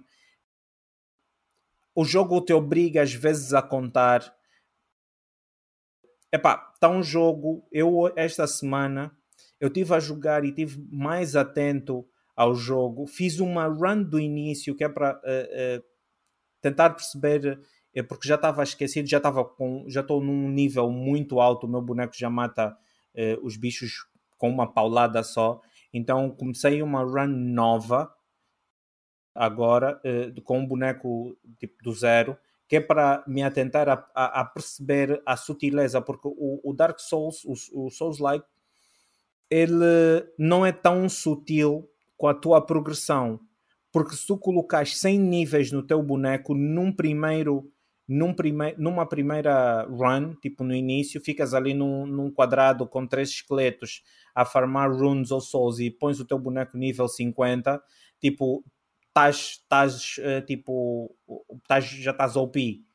Uh, neste jogo, não importa se tu estás muito OP, se tu estás, ok, tu vais ter mais vida, tu te, vais ter uma barra de stamina maior, tu vais ter mais Fable Arts, tu vais ter mais Legion Energy, mas o jogo sempre, sempre te vai oferecer um desafio. Epá, está muito top. Quem não vai jogar, reconsidera, porque eu arrisco dizer que o Lies of P é o Souls-like que deu certo. Ele consegue, é o culminar de um Bloodborne pouquíssimo, tu vês pouquíssimo Dark Souls ali, mas é o culminar de um Elden Ring, Bloodborne e Sekiro. Eles, eles fizeram ali uma coisa, um, uma fusão que, que deu super certo. E estou-me a preparar, uh, deixando agora o Lies of P, estou-me a preparar para, para, as novas, para os novos conteúdos que vêm a próxima semana. Vem muito conteúdo para muito uh, Game as a Service, que é o jogo, a próxima semana. E estou-me a preparar, estou para ver o, o que é que vai vir. Já sei mais ou menos o que, é, o que esperar, mas isso vamos deixar para discutir depois mais lá para baixo. Uhum. Mas uh, até agora tem sido mesmo o Lies of P e o Returnal. E o Returnal, mano, uh, tu disseste, tu, tu, tu, só para só, só não me estender muito mais, tu disseste que o jogo, quando eu quando tu me disseste jogo Returnal, eu torcia, uh, disse, ah, mas como é Returnal? Lá depois de bastante tempo, uh, a gente foi jogar, fomos jogar um bocado, jogamos um coxo o jogo, eu depois basei, uh, Epá, por razões... Passámos os dois, passámos os dois. Yeah. Que começámos a jogar outra coisa qualquer e depois também eu esqueci. Porque eu também já tinha jogado, já estava cansado. Eu, acho que começamos ser... a. Acho, também estava muito próximo o Final Fantasy, tinha muita coisa Alguma para coisa chegar. Assim. Yeah. Mas é, é só para dizer que o Returnal é tipo, tu estávamos a discutir também uh, há bastante tempo atrás sobre jogos perfeitos. Eu acho que de, de todos os jogos que eu tive a jogar ultimamente, eu acho que o jogo mais perto da perfeição é o Returnal. Eu hoje eu, hoje eu tive, pelo menos para mim, pelo menos que eu, que eu joguei, eu hoje eu tive a jogar eh, um bocado com, com um amigo e eu disse, eu acho que a única coisa que não faz desse jogo um jogo perfeito é o facto de uh, das feições da, da, da, da personagem do jogo. Ainda está assim um bocadinho muito estranho ainda. Parece que não, não foi bem feitinho tá? parece que não, não é. houve aquele mas eu achei porque ela às vezes tipo quando tem muita luz na cara ela parece com uma cara muito estranha e tal. Mas nas cutscenes está top. Mas na gameplay se tu for se, uh, por, se por alguma razão tiveres olhares tipo houver um, um ângulo de câmera que foque a cara dela Uh, yeah, eu não achei cara assim séria, um bocadinho fa...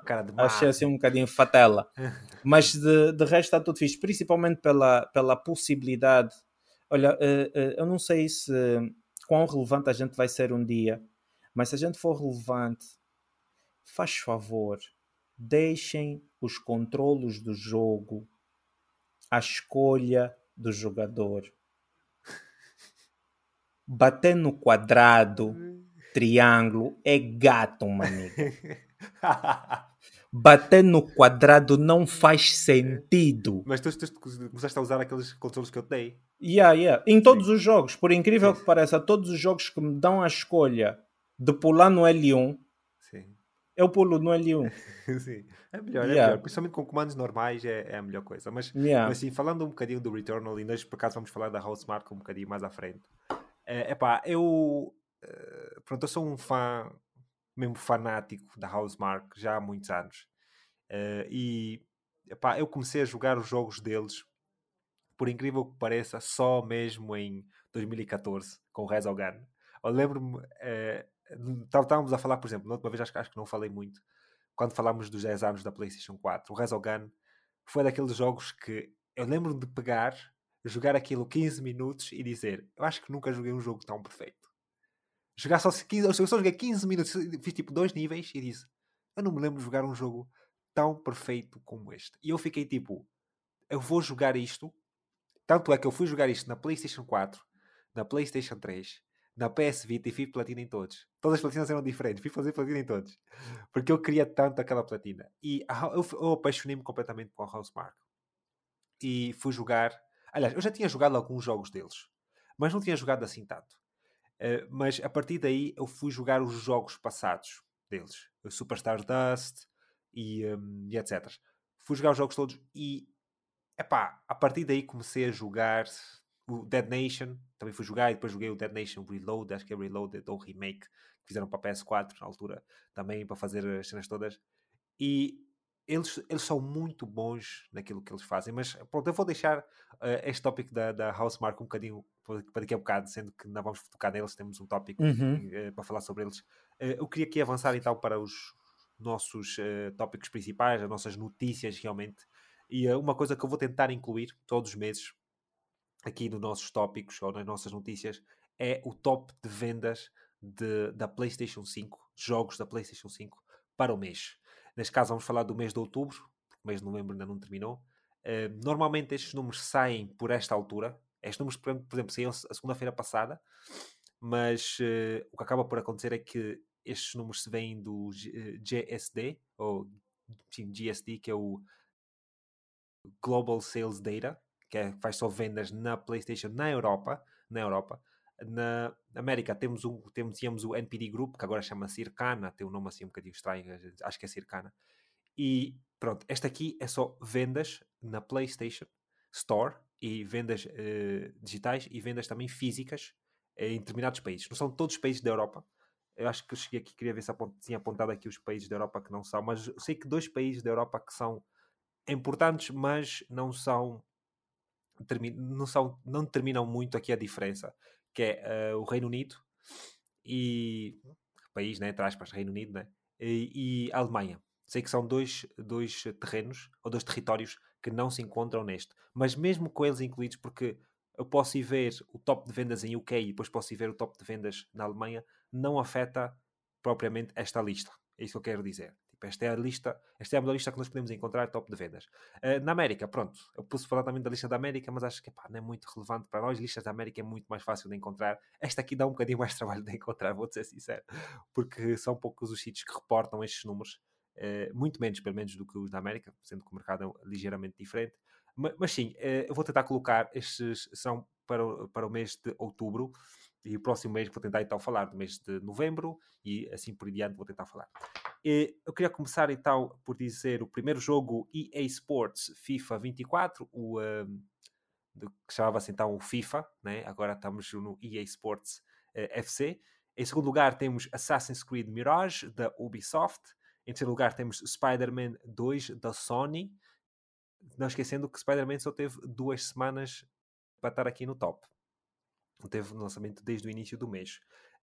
Super Mario Bros. Wonder, da Nintendo, e aqui tem um asterisco, um asterisco, não sei se consegues ver, que este aqui, penso eu, eh, não conta as vendas digitais, só conta as vendas físicas. Porque a Nintendo okay. não dá números de vendas físicas na plataforma deles. Mas só para tu veres como é que a Nintendo vende. Não tem vendas digitais aqui e o jogo está em quarto lugar. uh, avançando para o Grand Theft Auto 5, uh, sem surpresa nenhuma, não é? Sendo que o próximo está a vir aí. E um, epá, o Grand Theft Auto é um jogo tão estranho, man ao ponto em que eles, desde o início da PlayStation 4, eles ficaram anos no top. Tipo, depois do jogo ter saído a versão remaster para a PlayStation 4, acho que em 2015, ou 2000, acho que foi 2015 que saiu, eles continuaram no top de vendas durante tanto, tanto tempo. E nós estávamos, vê lá, o jogo saiu em 2013. 2013. A versão para PS4 2015. Nós estamos em 2023. Para o próximo sair ainda estamos no jogo. É o quinto jogo mais vendido na Europa, mano. Só para tu veres como é que esta porcaria domina. Depois temos uh, Lords of the Fallen, não é? O um, sequela barra remake do Lords of the Fallen, o antigo jogo, né? Já me esqueci do ano, acho que foi em 2017 que saiu o primeiro, até vou confirmar. Uh, só para confirmar aqui, Lords, para não dizer à toa. Lords of the Fallen, queria ver o primeiro jogo, quando é que saiu. Não, 2014. Acho eu, peraí. É o que me diz aqui, pelo menos, 2014. Yeah, Diz-me 28 de outubro de 2014. Pronto, este é o remake, slash remaster, slash reimagine, whatever. Yeah. Em sétimo lugar temos Battlefield 2042, o que é uau. Ver aqui o Battlefield, realmente. Foi uma coisa que me surpreende, ver aqui o Battlefield. Mas, para quem sabe, o jogo devia estar uma promoção, devia ter extremamente barato e eles acabaram por, por com muita gente comprar. Temos Hogwarts Legacy, de Warner Brothers. Que para mim também é uau. estar aqui, voltar a estar no top. voltar a estar no top também é uau para mim. Não, não sei, epá, o Hogwarts Legacy é daqueles jogos que eu acredito que hum, ainda vai estar, vamos encontrar nos tops durante algum tempo. Isto porque epá, é de uma série extremamente popular, né? série de livros ou série de filmes, e poderemos ainda ir vendo, mas pronto, já está no oitavo lugar, quer dizer que subir já não volta a subir. Se, se nos próximos tempos aparecer é nono, décimo, o, o, só o GTA é o único que, que sobe. É o único jogo que eu sei que, que baixa, mas depois volta a subir. Depois temos então Red Dead Redemption 2 da Rockstar, há dois jogos da Rockstar aqui. Um, este que viu um acréscimo de jogadores nos últimos tempos, depois de, da Rockstar ou da Take-Two ter mandado o tweet que estão próximos de mostrar o próximo GTA. Uh, este jogo também vimos um número elevado de jogadores, ouvi reports e notícias de pessoal a falar sobre isso e a coisa. E para terminar, temos então o It Takes Two da EA, o famoso jogo cooperativo uh, do estúdio que nos trouxe o, um, o como é que chama uh, o gajo, o fuck, fuck, you, the, fuck You Oscars, uma coisa assim. O gajo que disse lá o coisa, coitado. Mas, pá, coitado não, pá, o gajo é, é aquele tinha que dizer, e ele de facto até de uma forma tem razão, mas pronto, é, não vou estar aqui a falar muito sobre isso. A EA está mas... com três jogos e a Rockstar, a EA está com três jogos e a Rockstar está com dois. Está com dois, sim, sim, sim. Yeah. Epá, a EA a EA, parecendo que não, é uma das, das, publicadoras, das maiores publicadoras. Uh, se não me engano, até uh, neste momento só deve estar mesmo atrás da, da, da Activision e da uh, Tencent, acho eu. Acho eu, acho que. Acho que a Sony, a Sony também deve estar à frente, mas a Sony, pronto, é um, a Sony é um bocadinho diferente, é um bocadinho difícil de jogar, porque eles também são donos da plataforma, é um bocadinho complicado. Mas sim, uma coisa que eu queria anotar aqui, que eu vi quando estava a sacar então esta informação toda dos, uh, dos das vendas, top de vendas, é que o Spider-Man 2, Marvel Spider-Man 2, as vendas está 30% mais altas nas, na primeira, nas primeiras duas semanas relativamente ao original, lançado em 2018 e três vezes mais alto que o Miles Morales. Só para tu veres como é que este jogo está a vender. Ah, e sem contar que, eu não sei se coloquei aqui ou se está mais à frente, que acho que eu coloquei mais à frente, uh, mas houve um ponto que eu coloquei que o Marvel Spider-Man, o 2018, é o jogo mais vendido sempre da Sony. Por isso, agora pensa, tu nas duas primeiras semanas estás a vender 30% mais do que, que é o jogo mais vendido da Sony. Yeah. É? Por isso é complicado, é complicado, é, é, é complicado. Mas sim, uh, outra coisa que eu queria falar aqui, todos os meses a Sony adiciona um conjunto de... Não, antes de avançarmos, o que é que tu achas do top? Não se a perguntar, quer perguntar. Quer avançar aqui para a próxima notícia, mas epá, se tens alguma coisa a dizer sobre este top? Não, não tenho. Já disse tudo, tipo, a EA já tinha com os três jogos e tal. Yeah. Ok, ok, porque assim eu vou muita... apresentando aqui os top. Eu acho que são coisas interessantes para falarmos. Uh, sim, sim, sim. Assim. E um, vou falando todos os meses, sempre que aparecer, eu vou colocar aqui os tops. Eu vou tentar ainda trazer outro tipo de coisas também que eu vou colocar, uh, colocar periodicamente, mas ainda estou estou então assim a organizar isso tudo. Mas, eh, mas sim. Uh, voltando então para esta notícia em que todos os meses a Sony adiciona um conjunto de jogos às suas camadas de subscrição, contudo, uma porção destes jogos também serão retirados do serviço e este mês não é diferente. A partir do dia 19 de dezembro, os seguintes jogos serão retirados deste serviço. Este serviço sendo então o PlayStation Plus Extra e Premium. Temos em primeiro o Caladrius Blaze, em segundo, temos Damascus Gear, Operation Tokyo HD Edition, El Hijo, a Wild West Tale, Foreclosed, Friday the 13th, The Game, Legends of Eternal, Middle Earth Shadow of Murder, seguido de Middle Earth Shadow of War. Em nono lugar temos The Escapist, e depois seguido temos Yakuza 6, The Song of Life, e para terminar temos Yakuza de... não, Yakuza Like a Dragon. Pá, 11 jogos que vão ser retirados do serviço. Algum jogo aqui, pronto, eu sei que já jogaste Middle Earth. Algum jogo aqui que queiras notar alguma coisa? e um, Nada, só joguei mesmo esses dois. De resto, pode bazar mesmo, podem ir. que para mim estou mesmo tranquilo, não, não tem nada. Pronto, é assim, nada. eu sou. Eu dia, pronto, os jogos vão sair dia 19 uh, eh, de dezembro. Dia 19, pá, estamos a menos do mês. Por isso, quem quiser jogar alguma coisa aqui, os únicos jogos que eu consigo recomendar é mesmo só o Middle Earth, para ir jogar mesmo rápido. Fazer tipo, os jogos não são muito grandes. Se quiser jogar rápido, é chegar lá, fazer os jogos e toca andar.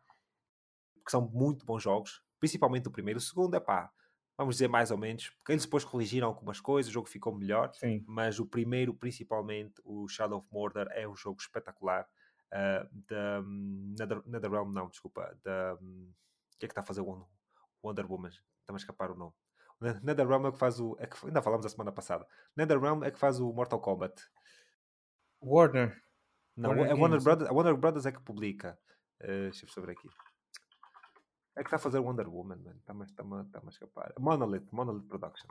É isso, estava a escapar o nome. Uh, mas sim, estes então são jogos que vão ser retirados dia 19, pessoal. Fiquem atentos. Se querem jogar, joguem já. Adicionem a biblioteca, sendo que estes jogos vão ser então retirados do serviço. Avançando para a próxima notícia, e esta sim é a notícia da Housemark, um exclusivo da PlayStation, anuncia que Harry Kruger, o realizador de Returnal, está de partida. Kruger juntou-se à Housemark há quase 15 anos como programador e o seu primeiro projeto foi uma colaboração com a Ubisoft sobre o título de Outlander em 2011. Não sei se tu sabes qual é esse jogo, Outlander. Hum, não. não. Epá, o Outlander é um jogo, era um jogo, por acaso, até bastante engraçado.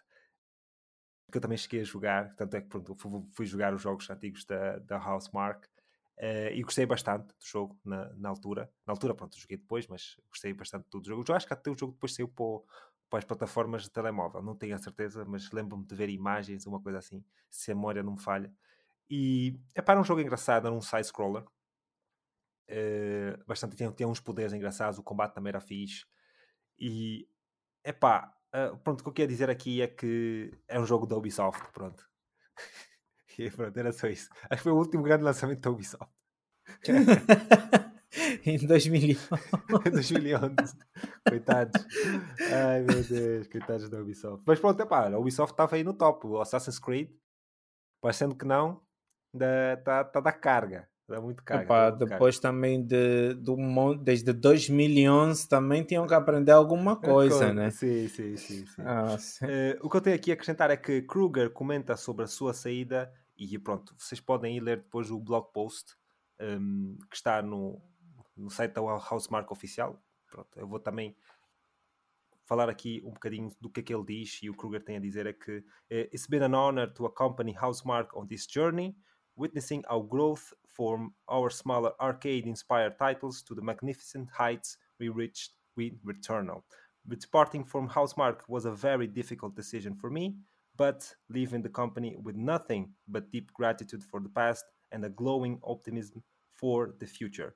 With an, with an exciting new project in the works, a fantastic team that's stronger than ever, and the continuous support from Sony of Sony and PlayStation Studios. I know that Housemark brightest chapter has yet to be written. Hã? Gajo aqui a falar bem. O fala bem, hã? Não, sim, tá, alguém tá, que está a sair. Estás bem, bem afinado. Tá bom, tá bom. Tá, é... tá, tá bem. Não, eu não estava a falar de mim, estava a falar do homem. Eu ia falar do ah, homem. Okay. Que... Mas queres falar de mim, podes falar de mim. dizer, o homem, aquilo que ele tem para alguém que está a sair. Ah, sim, sim. Bem. A ver? Um, Mas agora então... quem é que fica com o Returnal? Vai ter sequela? Não vai? É para nós nem sabemos. É assim, a Housemark, se não me engano, eles até agora ainda não têm nenhuma sequela. Que eu me lembre. Acho que não, nunca fizeram sequelas. Eles não fazem sequelas. Até agora não. Até agora que eu me lembro, posso aqui confirmar, mas dos jogos todos que eu joguei, eu não me lembro de ver nenhum dois. nenhum, nenhum tipo de sobrenome ou uma coisa assim. Sim, um uh, subtítulo. Não. Subtítulo, exatamente. Só para confirmar mas uh, penso que não. Eu não me lembro de ver nenhum, nenhum, nenhum. Estou a ver aqui os títulos todos deles e um, pronto, que eu me lembro, que eu, que eu saiba. Ah, pronto, eles tiveram um Superstar Dust, mas também não é tipo sequel, é tipo outro jogo, uh, porque saiu um para PS Vita que era o Superstar Dust Delta, que eu também cheguei a jogar. E yeah. eles já tinham um Superstar Dust HD, que era, que era basicamente o remaster do Superstar Dust original de 96. E, um, yeah, tipo, não me lembro nada de coisa, Yeah, mas já, vamos já falar sobre isso. Uh, o que eu tenho aqui a acrescentar é o comentário de, de- da Cida de Kruger, uma citação de Hilary Kutanen, General Manager e cofundador dos estúdios. Um, throughout Henry's tenure, we have, been- we have seen the death of arcade and also achievement growth milestones we can we owns we once uh, only dreamed of. Henry, Harry's passion, passion and direction have been vital in sculpting our studio trajectory to the current scale. The rebirth of arcade, defined by Returnal, speaking speaks volumes of his of his impact and vision, and his great point to the future leaders to take over and keep improving on. Pronto. O que eu quero pronto, aqui marcar, eu queria dizer isto porque há uma coisa muito importante que é dita neste, nesta citação aqui de Hilary Kutanen, que pronto, como já disse, que é o co-founder do estúdio e também general manager. Eh, É uma coisa que deu muito para conversar, na altura foi em 2017, se não me engano, quando ele diz, eh, quando a Housemark diz que os jogos arcade estão mortos. Um, e isso foi uma coisa que, para mim, pessoalmente, depois de ficar muito fã da Housemark, eu fiquei muito triste de saber que isto que eles tinham dito isto. Porque isso foi logo a seguir quando eles lançaram o Next Machina. Mas, eh, mas pronto, eu estava aqui a, dizer este, é que esta referência sobre a morte dos jogos arcade refere-se à proclamação de Housemark em 2017, dizendo que os jogos arcade estavam mortos, o modo que eles mesmos investiram durante anos com jogos Super Stardust, Resogun, Alienation, Dead Nation, entre outros. Depois da recepção crítica de venda dos jogos lançados no mesmo ano, com Next Machina, publicada pela Housemark, e Motherfall, publicado pela PlayStation. Mas ainda assim conseguiram revitalizar o formato de uma forma magnífica com o Returnal que lançou em 2021. Eh, Sendo estes, sendo meses antes da Sony comprar. Foi antes? Peraí. Hum, hum, hum. Foi, foi, foi, foi. Eu já não me lembro. Agora estou aqui, eu escrevi aqui. A Sony comprou antes o, o a Housemark, comprou depois de ter lançado o Returnal. Agora estou aqui confuso. Eu escrevi antes, mas eu não tinha certeza. Acho que comprou antes também. Jogo saiu. Comprou antes, não é? Pois diz aqui, de 2021 saiu o jogo 20 de abril de 2021. Isso eu tinha certeza. Mas, eh, espera aqui. Sony buys Housemark.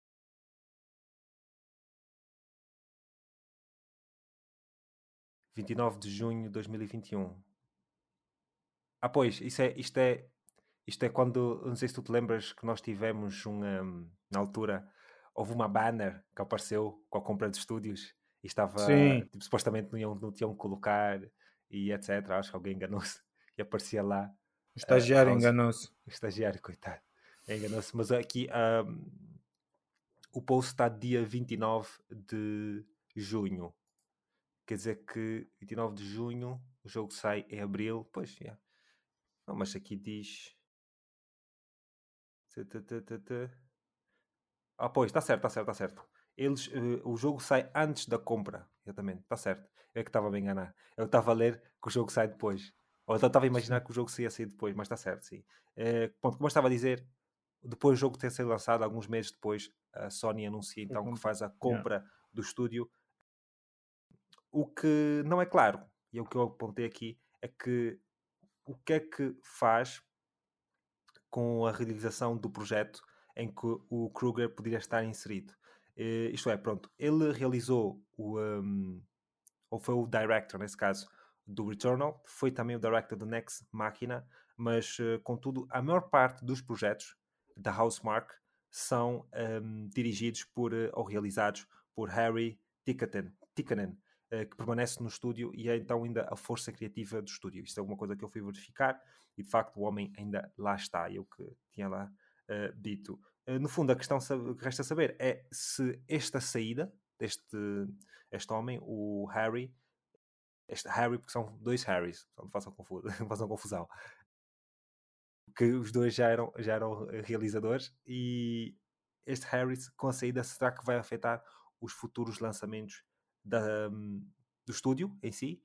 E pronto, e uma coisa também que eu deixei aqui, não sei se no teu também escrevia, que isto era uma nota, mas acho que pus a preto, que é que é uma coisa que normalmente acontece, é que eu acredito que tenha acontecido aqui, o gajo provavelmente recebeu uma proposta pá, mais elevada e o homem pôs na alheta, né? Basou, sim. Basou, disse, pá, estão a oferecer ali uns milhões de para ir trabalhar noutro projeto. Uh, e um, pronto, deve ter acontecido isso. Mas pronto, eu queria falar aqui desta, desta menção. Mas já atrás. não é o primeiro, já não é o primeiro que sai. Já não é o primeiro que sai, não da Housemark, mas de um, de um estúdio grande da Sony. Saem vários. Eh, saem já vários. não é o primeiro que sai, mas tipo, com essa relevância, o ah. Gabriel Krasinski ou Krasinski também basou para a Netflix. E se Sim. vocês não sabem, o Gabriel é o diretor de artes do, do God of War. Sim. E yeah, ele também basou para a Netflix. Sim, sim. Epá, mas isto também são coisas que eu acredito que a indústria vai, vai sempre ocorrer. As pessoas movem-se de, uns lados para outros. Nós também tivemos o, o homem há pouco tempo do, do Gears of War, que também foi para Santa Mónica. Também yeah. aconteceu isso. E um, por isso, pá, acho que isso é normal. O importante no final do dia é que se, como é que o estúdio se continua saudável ou não. Porque eu, sendo um grande fã da Housemark, quando vi esta notícia e ver que o, o homem que realizou o Eternal sai, eu fiquei tipo, epá, e agora? A perceber? Mas depois é que me apercebi, pronto, depois de ler e tal, é que me apercebi que, embora ele tenha realizado o jogo, tenha estado na, na, na direção do jogo, a, a, força criativa, quem inventou o jogo foi este, foi este homem, o Harry Tikkanen, eh, que para mim é mais importante propriamente do que quem realizou, porque o Harry Tikkanen é que também realizou todos os outros jogos deles.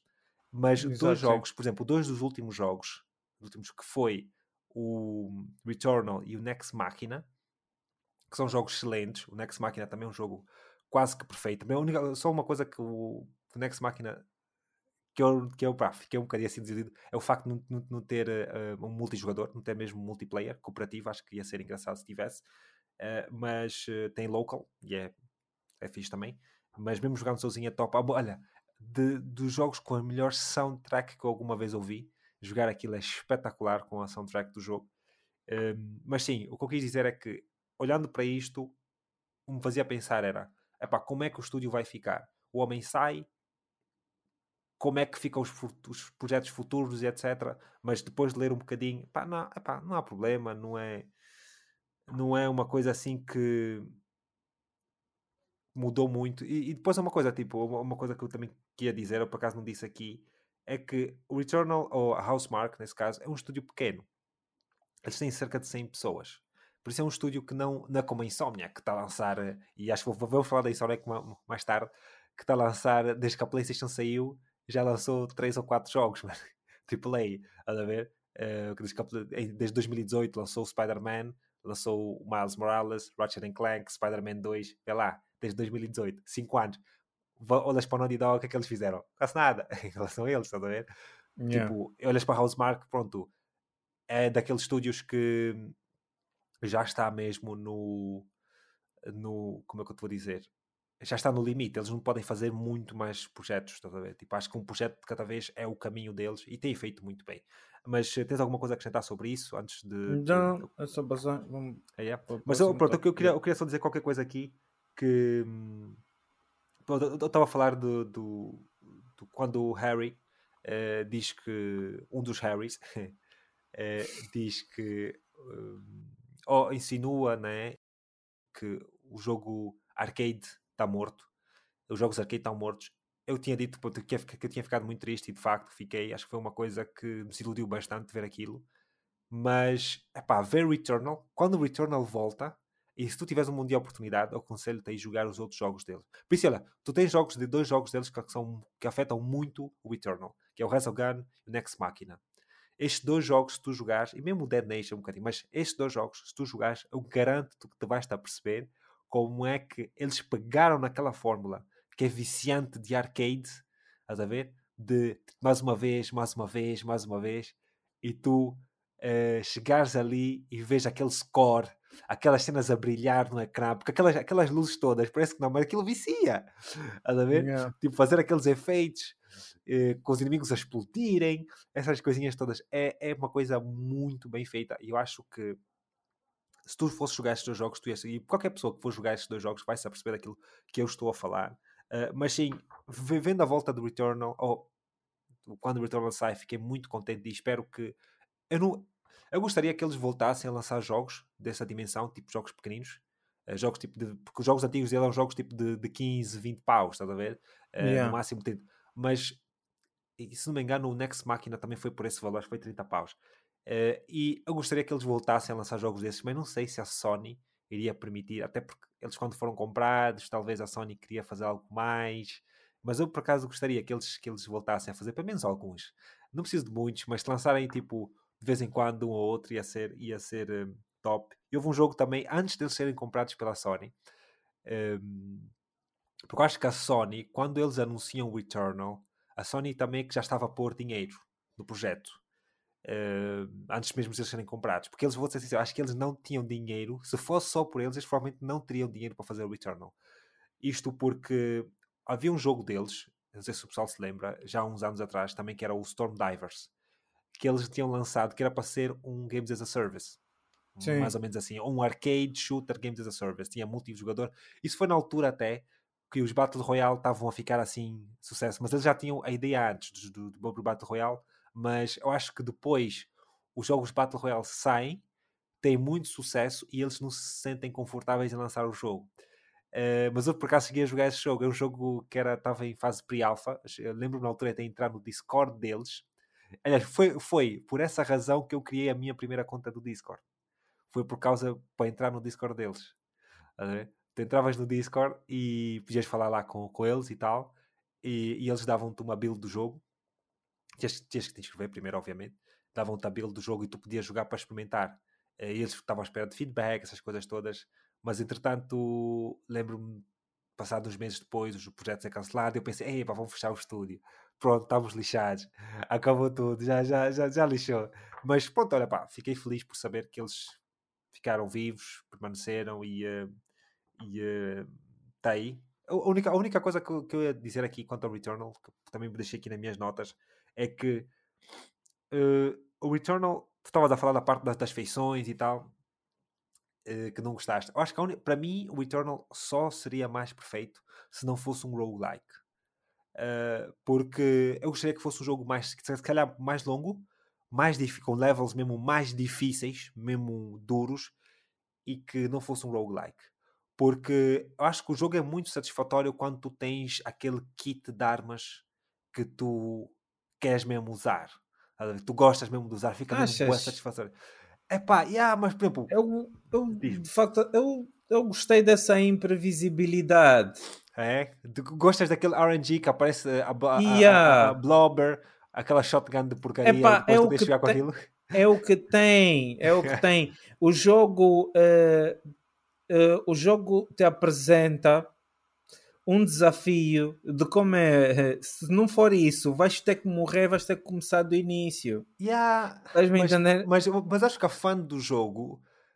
Epá, para alguns pode estar aí, mas para mim a fã do jogo está na movimentação, está no matar os inimigos, está no conseguir terminar eh, aquele challenge room mesmo com um bocadinho de vida, estás a ver? Tu estás a fazer tudo para não levar dano. Depois tu comentas o teu multiplicador, já estás a jogar Return, já, já, já percebes como é que o multiplicador funciona. Sim. E aquele multiplicador, quando está 5%, ganhas aquela layer de proteção e tu não queres levar dano, levas dano uma vez, não perdes, não perdes o multiplicador, mas ainda tens, tens os 5%, mas já não tens a layer de proteção. Se levares dano outra vez, perdes completamente o multiplicador e tu estás ali a arranjar pela forma, forma mais estratégica de não levar dano e tal. Isto tudo para mim faz parte da experiência. Acho que é algo mais importante do que simplesmente morrer e voltar. Eu percebo porque é que eles fizeram isso. E uma das coisas que para mim imagino que seja mesmo, era mesmo o budget. Eu vou-te ser sincero. Eu acho que se eles tivessem escolha de fazer um jogo, uma escolha maior, acho que eles iam fazer um jogo maior. Porque isso eu olho um bocadinho para o jogo como para o Dead Stranding. O Dead Stranding é um jogo extremamente top. Eu gosto muito dos meus jogos preferidos mas é um jogo que eu sei que o limite de tempo não foi de budget, foi de tempo que ele teve é que os fez fazer esse jogo. Porque o jogo em si, tu se for não tem muitos assets. Os inimigos nem vês, começa logo por aí. É ver os inimigos, os inimigos não existem. Tem muita coisa por ali e o mundo é muito vazio. E acho que essas escolhas todas criativas, claro que sou daquelas pessoas que digo assim: o que está à nossa volta também vai dirigir muito aquilo que nós criamos. Por isso vai influenciar. E faz, faz muito bem. E, e, acredito que se não fosse a dificuldade que eles estavam a passar, neste caso a Housemark, eh, em termos de lançar um jogo, né, um sucesso, talvez eles uh, não iriam fazer este jogo com o dinheiro que tiveram e com o tempo confinado de confinamento que lá que tinham. Não, não, sei, pronto, isso é uma coisa difícil de, de, acertar. Mas o que eu posso dizer é que eu gostaria que o jogo fosse mais fun, mais longo e toca andar. Tudo bem, podemos morrer, tá, tá, tá mas epá, para isso torna o jogo mais difícil. Eu prefiro que o jogo fosse duas ou três vezes mais difícil e eu não tivesse que jogar com armas de porcaria, basicamente. A ver? Tipo, esse RNG é uma coisa que acontece com o Hades. Por exemplo, eu sou muito fã também da Supergiant. Disse, disse a semana passada e vou voltar a repetir. Gosto muito de jogos dele, já joguei todos, adoro. Mas este aqui que eu estou a jogar, o Hades, é roguelike. Mesma coisa. Estou a jogar com. Estou mesmo top. Com um kit mesmo top, top, top. Toda, todos os power-ups fixe. Vou lutar com o último boss. Mato o último boss. Tenho que reiniciar. Tenho que voltar a jogar com armas de porcaria. É pá, eu tipo, ah, fuck. E isso, pá, isso para mim deixa-me um bocadinho assim, tipo, ah, ok, pronto. O jogo é fixe, o jogo é top, mas só é top, top, top quando as coisas, não digo quando as coisas estão a correr muito bem, mas quando eu tenho aqueles power-ups que eu sinto que são mais fun to play. Não tem que ser os melhores, mas sim fun to play. Sim. No, no coisa, é pá, se bem que no Returnal é só basicamente as armas, não é? Porque o resto, as armas também têm, têm as, as, as, as, como é que chama aquilo? Essas cenas que te ficam no corpo, esqueci-me do nome. O uh, Parasites. Os Parasites, então os Parasites também tornam o jogo mais engraçado. E tu já, já consegues perceber a, mecânica dos Parasites, o risco já, já, é, já. Eu andava com bué daquelas porcarias, era muito fã, era muito fã. Sim, é. Não, mas eu, eu em esse RNG do, das armas, eu, eu acho que é a cena. Acho que é uma cena fixe. É. Eu, eu, eu, também eu estou a perceber o teu, o, teu, o, o, o teu ponto de vista e, e acredito se o jogo fosse mais longo, Sim. com mais dificuldade, faria mais sentido tu podes ter ou podes ter a feature de criar um preset para enfrentar tipo cada room. Mas, não presets, mas, mas sim, eu percebo que é assim. Mas esse joguinho mesmo assim, tipo ali fechadinho na zona dele, meu, aqueles aquelas depois epá, aquela a forma como os bichos tipo te atacam aquela parece que tu vês mesmo aquelas bolinhas a vir assim na tua direção tu tens que pular e te endireitar passar mais ou menos no meio dos ataques dos, dos inimigos para tentar para tentar sobreviver e eu acho que essa cena mesmo das armas de epá, maniga tá aí essa shot esse lixo Vai, epá, você pode dar sorte de encontrar uma boa, uma boa arma ou não. Sim. Epá, se não conseguisse encontrar, pá, se atira Por do abismo, se mata, começa yeah. de novo. Por isso é que eu, eu jogava muito com a pistola. Eu jogava muito com a pistola. Acho que, acho que uma parte dos bosses, foram seis bosses, se não me engano. Acho que três dos bosses matei mesmo com a pistola, nem mudei de arma. Porque as armas estavam a parecer uma porcaria, usava sempre as pistolas. Yeah. Mas sim, pronto. Esta é a House. Olha, e outra coisa também que eu ia dizer, pronto, é assim, a Housemark lançou em 2021 estamos em 2023, não falta muito para eles se calhar mostrarem o próximo jogo. Game Awards está a chegar, quem sabe, quem sabe, não sei, provavelmente não, mas o gajo pode ter sempre esperança, nunca sabe. Sim, sim. ter sempre esperança, era fixe. Não, acaso, não faz mal sonhar. Não faz mal sonhar, não faz mal sonhar. Um, avançando então para a próxima notícia, rumores indicam que deveríamos ter o próximo jogo da Insomniac Games já no próximo ano algo que seria impressionante, sendo que até a data já lançaram três jogos para a nova geração, sendo Miles Morales em 2020, Ratchet Clank Rift Apart em 2022 e Marvel Spider-Man 2 já há algumas semanas, como referimos. Mas, mas esta especulação foi eliminada quando o website Insider Gaming, Insider Gaming pelo Patreon de Daniel Richman reporta que o jogo deverá ser lançado apenas em 2025 e que parece mais, o que parece mais razoável e será um jogo mais obscuro e sinistro em relação ao que o estúdio normalmente faz. Embora seja importante referir que Resistance também foi um jogo bastante violento. Uma coisa que eu queria perguntar, já jogaste Resistance? Resistance? Sim. Já joguei. Jogaste qual? O 2? Joguei os dois. São três. Não, sim, são três. Não, eu só joguei um e o dois. O três, o três está muito gato, não curti. Não, não, é, é, é, não, não curtiste. Epá, é assim, eu vou te dizer, não é assim tão, tão bom como os outros, mas é um bom jogo ainda. É um Só jogo, o facto de eu ter de jogar com o Capelli, lembras que era é, o Capelli? É, sim, sim. E já não. Não, eu gostava. Sim. Quando aquele nigga, quando o nigga, o protagonista, esqueci do nome dele. Ai. Já não me lembro, bro. Eu já joguei Resistance todos. O gajo, fica infectado, o gajo fica infectado, né? E tu tens tipo tens mais ou menos tens tipo poderes dos alienígenas, podes usar as armas dos gajos e tal. Mas o gajo depois quando morre no final, eu para mim quando ele morre no final, eu para mim, ok, a humanidade foi Sim. extinta, o planeta vou Terra dizer olha acabou. spoilers. Mas já é muito tarde. Epá, quem, mas oh, é muito tarde para você reclamar de spoiler, Do manica. Resistance. Do Resistance, não faz isso. Não faz isso. PlayStation 2. É 2, né? 3, 3, 3. Não, não faz tem calma, isso. Tem calma. Não que o faz Resistance, isso. Resistance 3 saiu em dois... E já são jogos muito rápidos. Foi 2011, 2011 acho que eu. É Resistance 3, deixa eu ver aqui. Yeah, 2011. 6 de setembro de 2011. Resistance 3. Resistance. Muito fixe. Eu por acaso gostei dos jogos todos. Epá, o terceiro, sim, é, vou dizer que não foi tão bom, mas ainda assim gostei. Acho que era, eram jogos que a Sony hoje em dia um gajo não vê. Estás a perceber? Tipo, Sim. E a, e a Insomniac fazer estes jogos. Eu gostaria que eles fizerem com a, com a, com a Chimera. Isso é muito fixe, mas esse jogo era, era top. O primeiro e o Não. segundo, então, pff, Não, primeiro, top, eu, top, top. eu lembro-me que eu joguei o primeiro, joguei o segundo. Ahm, o meu primo, o meu primo comprou o irmão do, da, daquele, da- daquele primo meu que já está connosco no Discord comprou o 3, joguei um bocado, eh, mas nem cheguei a pedir emprestado para ir jogar eh, e, a- e terminar o jogo. Joguei um bocado na casa deles e, e deixei o Sim. jogo. Em frente. Preferi, preferi ter a memória mesmo só do 1 e do 2. Yeah. Pronto, o que eu eh, iria então falar aqui era para continuar então a notícia do, da Insomniac. Estávamos a falar do Marvel, do Marvel Wolverine, agora estou sempre com o Marvel Spider-Man.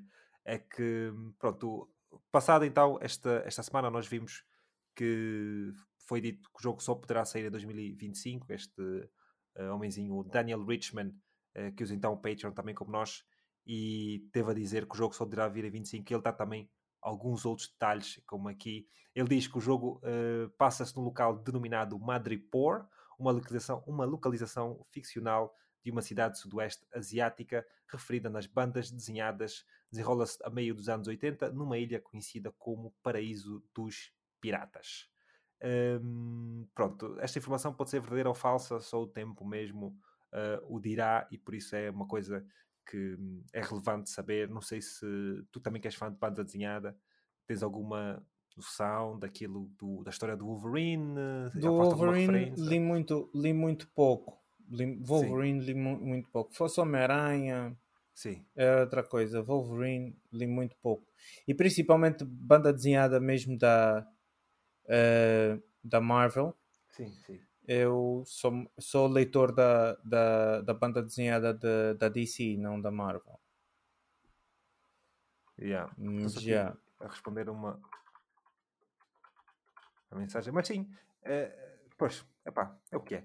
Mas eh, resta para ver se realmente esta informação. Epá, é verdadeira. Insomniac, né? Sim, é insómnia. por Vai ser bom. Vai ser bom. Vai ser bom. sim. Vai ser bom.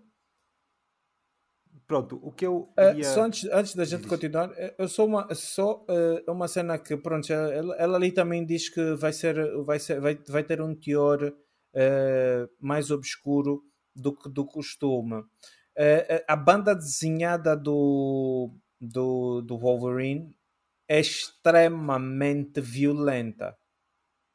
É extremamente violenta. Niga, é muito violento tu vês ele a cortar cabeças, tu vês ele abrir cor pessoas ao meio, tu vês ele todo ensanguentado, porque às vezes quando, porque ele é uma coisinha, ele é um porta-chaves, ele é muito pequeno, quando ele tem, e ele tem, às vezes ele luta, luta com gajos muito grandes, tu vês ele a, a atravessar o corpo de pessoas às vezes, tipo, ele é, é muito violento, e se a nossa querida Insomnia conseguir trazer isso para para uma gameplay mesmo assim Pois é Frenet- frenética yeah, vai ser vai ser bom. Vai ser muito Sim. bom.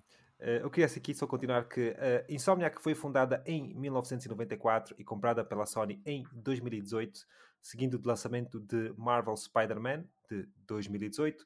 Já desenvol- já desenvolveu e lançou 21 jogos individualmente, desde Spyro nos anos 90 a Ratchet Clank para PlayStation 3 em 2002 e já o mencionado Resistance que teve o seu sucesso na PlayStation 3. Wolverine marca o 22 jogo do, do jogo do estúdio e o quarto no universo da Marvel. Este jogo, anunciado durante o verão de 2021, é o único jogo AAA da Sony single player que sabemos que está em desenvolvimento. O que é que tens a dizer sobre isso? Assim, só para, só para travarmos aqui um bocadinho. É, epá, nós, pronto, sabemos que a Sony está a trazer muitos games as a service. Uh, vamos ainda ver o Game Awards que vai decorrer uh, dentro de semanas. Marvel Wolverine é o único jogo single player que nós sabemos que, que a Sony está a fazer. Pronto, nós temos ideia que está a fazer um Ghost of Tsushima, temos ideia que talvez um novo uh, The Last of Us, um novo... mas anunciado é mesmo só Wolverine, não temos mais nada. Tirando, pronto, os jogos de live service, o Concord, né, que eu até coloquei aqui na lista, uh, que também é live service. O que é que tu tens uh, a falar sobre isso? O que é que estás a... Como é que estás a ver estes próximos, uh, este próximo calendário em que só temos, não temos mais nada, não sei Wolverine. Não é que e o Wolverine é só para 2025. Só para 2025. É assim, nós ainda temos o Game Awards. Eu só vou começar a ficar preocupado se no Game Awards a gente não vir nada, se eles não puserem nada lá, né, Sony nada, só mesmo o, o Wolverine, yeah, aí eu vou ficar preocupado. Eu vou ficar preocupado tomar a, a, lá o que a crise que a concorrência está sofrendo não chegue, pô, um ano, tipo, um ano sem nada, que vamos para 2024, tipo, 2024 sem nada assim, tipo, eh, grandioso, digamos, tipo, não digo até muito grandioso, tipo, eh, mas uma cena assim da Sony, um ano sem nada, é, é preocupante. É preocupante, é preocupante. Um, ehm, e o que eu queria continuar aqui é que depois de, dos jogos, de, de jogos de, de, venda de jogos no mesmo universo, o potencial uh, de vendas é enorme, não é? Nós sabemos que Marvel vende, por isso um jogo, mais um jogo Wolverine na Marvel vai ser um jogo que vai vender bastante. Como já referi, o Spider-Man de 2018 é o jogo mais vendido da Sony de todos os tempos. Uh, Miles Morales também foi um dos jogos que mais vendeu, apareceu no top de vendas mensal mês após mês, mesmo depois de ter sido lançado, e por isso podemos assumir que também fez milhões de dinheiro monetariamente, não é? Por isso deve ter sido pouco o que eles faturaram com Miles Morales. Há quem diga que é o melhor Spider-Man, mas eh, isso é conversa para outra altura. Uh, por isso, o Spider-Man 2, tendo saído apenas algumas semanas, é um dos jogos mais vendidos uh, do ano. Por isso, epá, tudo está nas costas da Insomniac. Poças. As costas da Insomniac. É pá, a Insomniac está a fazer tudo. Querem, querem os valores, Não, mas, mas, mas, mas, há que reconhecer, porque Sim. a Insomniac nos últimos anos tem mesmo Sim. tem mesmo dado é, é ali assim, o peito às balas. Ela mesmo está. Eu vou dizer uma coisa, a Insomniac, eu gosto muito da House Mark, isto é top, top, top, mas não há sombra de dúvidas para mim que a melhor compra que a Sony fez de estúdios nos últimos, sei lá, até mesmo 10 anos foi isso. Também nos últimos 10 anos nunca, só comprou mesmo esses últimos estúdios, porque uh, não me lembro o que, é que eles compraram na época da PS4, não houve muitas aquisições. Mas, uh, yeah, Insomniac. E, e, o valor que eles compraram pela Insomniac foi um absurdo, mano. Não sei se, não sei se sabes o valor que eles compraram em Insomniac. Até vou confirmar não. só para não dizer que estou a dizer merda. É, Sony buys Insomniac. Só para dizer. Eu sei que é cerca de 300 e tal. Deixa eu ver aqui. Se calhar nem isso. Não, desculpa. 229 milhões. Eles compraram pelo preço de fazer um jogo, mano. Ai meu Deus. Tu, tu, tipo, só para tu veres o contexto, não sei se tu estás a perceber. Sim, Eles compraram a Insomniac por 229 milhões. Isso é nada. Isso é o preço que eles gastam a fazer um jogo. É nada, é nada. Tu se fores a ver, depois da, depois, depois engraçado é que depois da Insomniac, em 2020, todos os. Começaram a, começaste a ver bué de aquisições. Mas bué de aquisições mesmo. E tudo nos valores dos uh, bilhões. Estás a ver? Foi tudo. Yeah. Uh, foi a, a, a, a, SEGA que comprou. Epá, já não me lembro. Foi uma, também um estúdio de. Não um estúdio, foi, foi, foi, foi uma publicadora. Foi a Microsoft a querer comprar a comprar a Bethesda. Foi a Sony também a entrar no jogo com as bungees e etc. Yeah. Epá, aquilo foi.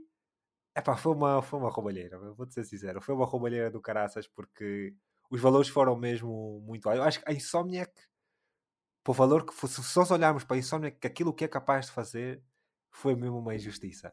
Para, assim, a Sony adquiriu whatever, é o que é. Mas só digo é que uh, os fundadores da Insomniac já estavam a pensar: epá, foda-se, o gajo esperava mais um anito. Ah, estávamos yeah. aqui a de celebrar, em vez de celebrarmos nos nossos jatos, estávamos a, a, celebrar nos nossos, uh, nos nossos jatos, ou caralho. Exatamente, sim. uma merda qualquer. Mas, mas, mas sim, epá, é, é, é engraçado. Eu só ia dizer, pronto, 2024, que é a razão desta notícia, né? não sei se tinha esperanças que o jogo fosse sair já para 2024. Acho que 2024 era muito cedo, como eu referi. É extremamente cedo. Havia pessoas a dizer, ah, 2024 já. Bro, eles mal lançaram o Spider-Man. O Spider-Man não tem três semanas e tu já queres eu nunca, o jogo. Eu nunca, nunca fiquei à espera, nunca fiquei à espera do e Wolverine tão cedo. E mesmo 2025 para mim só vai ser para o final, provavelmente. Da mesma altura que saiu agora o Spider-Man, não é? Tipo, Exatamente, em sim. outubro. Eu, é, não, em, em, em novembro, provavelmente só que, que, que ou sei, não sei o quê, outubro ou novembro? Outubro. Outubro, outubro, sem outubro. É, outubro, se é para, dia 15 ou uma coisa assim, né? Sim. Yeah, e, epá, não faz sentido sair, sair o próximo ano, acho que é... Eu gostaria, mas acho que é muito cedo, é muito, é muito cedo, é muito cedo. E, não, uh... deixa, deixa-lhes cozinharem bem, deixa-lhes cozinharem bem. Sim, não, porque aquilo que tu referiste, por exemplo, do Spider do, do Wolverine ser um personagem bastante violento e o jogo, epá, eu gostaria mesmo que eles também abraçassem mesmo essa Epá, deixassem de ser maricas, mano. Deixassem de ser maricas. Vamos fazer o, algo o, o, forte. A, a, banda desenhada do Wolverine é mesmo, tem, muito, tem um gore mesmo é, elevadíssimo. Sim, sim. O gajo atravessa os inimigos, mano. aquilo é carne, é pedaços de pernas de, para tudo quanto é canto. Eu acho que seria, seria interessante ver. Epá, pelo trailer que foi mostrado aquele teaser, não é um trailer, aquele teaser, ah, pelo teaser dá para sentir que sim. vai ter ali algo. É assim, pelo teaser dá para imaginar muita coisa, mas até eu ver mesmo o gajo, como tu disseste, a, arrancar coisa. tu viste. Ah, pô, tu, ainda, tu ainda não jogaste Spider-Man, tu ainda não jogaste Spider-Man, não é? Dá spoiler. Mas, uh, epá, tem um, tem um momento do Spider-Man 2. Quem jogou sabe qual é esse momento em que todos nós ficámos admirados quando o Venom, todo mundo sabe que o Venom está no jogo, isso não é novidade nenhuma, é, massacra ali um personagem de uma forma e epá, tira o gajo, tira a vida do gajo. E aquele momento foi um momento que eu, que eu imaginei: foda-se, estes gajos, se fizessem momentos assim nos jogos, ia ser muito top. Mais momentos assim, estás a ver? E não é uma coisa muito visual, tu, tu, tu vês visualmente, não é uma coisa visual, mas uh, uh, tipo, não, é, não, é, gráfica, mas tu consegues sentir a violência, estás a ver? Ali. E acho que se eles pegarem nisso e tornar algo mais visual, mais apelativo, yeah, deixar de ser maricas, fazer jogos para, para mais velhos, pá. Né? Vamos embora. Mas sim, yeah. avançando para o próximo item, item número 5 aqui da nossa lista de notícias. Estúdio Savage Game Studios, que foi adquirido em 2022 pela PlayStation, marcando a primeira grande aposta na vertical de jogos móveis da companhia, muda o nome para Neon Koi. Tu já estavas uh, ciente deste estúdio que tem sido adquirido, não sei se sabias. Uhum. Já, já sabias? Exatamente. Uh, por enquanto não sabemos qual é o projeto que está a ser trabalhado, foi, contudo foi dito que este seria um jogo live as a service, AAA e mesmo antes do rebrand do estúdio vários elementos-chave decidiram terminar o seu percurso com o mesmo. Sendo assim, o futuro do estúdio ainda está indeterminado ou é indeterminado e que tipo de projeto podemos esperar é um mistério. Pronto, eu queria dizer isto aqui ou marcar esta notícia porque é uma coisa relevante para a PlayStation. Um estúdio acaba por ter o rebrand, embora não seja um estúdio, um estúdio chave, pelo menos por agora, e é um estúdio que foi adquirido há relativamente pouco tempo. Não temos assim grandes coisas para dizer sobre tal, uh, mas uh, Muitas pessoas saíram do estúdio depois desta aquisição. Também houve a mudança né, do presidente da Sony, Jim Ryan, bye bye. E, uh, e depois também, pronto, as pessoas saem, rebrand. E repara, uma coisa que o Jim Ryan tinha dito, acho que não cheguei aqui por, por aqui nas minhas notas, uma coisa que ele tinha dito já há muitos anos atrás foi que nós para 2023, que é o que estamos agora, íamos ter acho que a cada acho que um a cada 10 jogos da. Um a cada 5 ou um a cada 6 jogos da PlayStation ia ser um, um jogo telemóvel. E nós neste momento temos. Nada. Temos o, temos, o, temos o Wipeout que eles querem contar, mas não. E, e, e o Planet, como é que chama aquele jogo? O Little Big Planet também tem um run ou whatever. Mas não temos nada. Basicamente, aquilo, a promessa, a tal promessa que ele queria fazer, não ocorreu. Que é melhor para nós, vou ser sincero. Mas o facto é que não ocorreu. E é assim, o jogo faz a rebrand.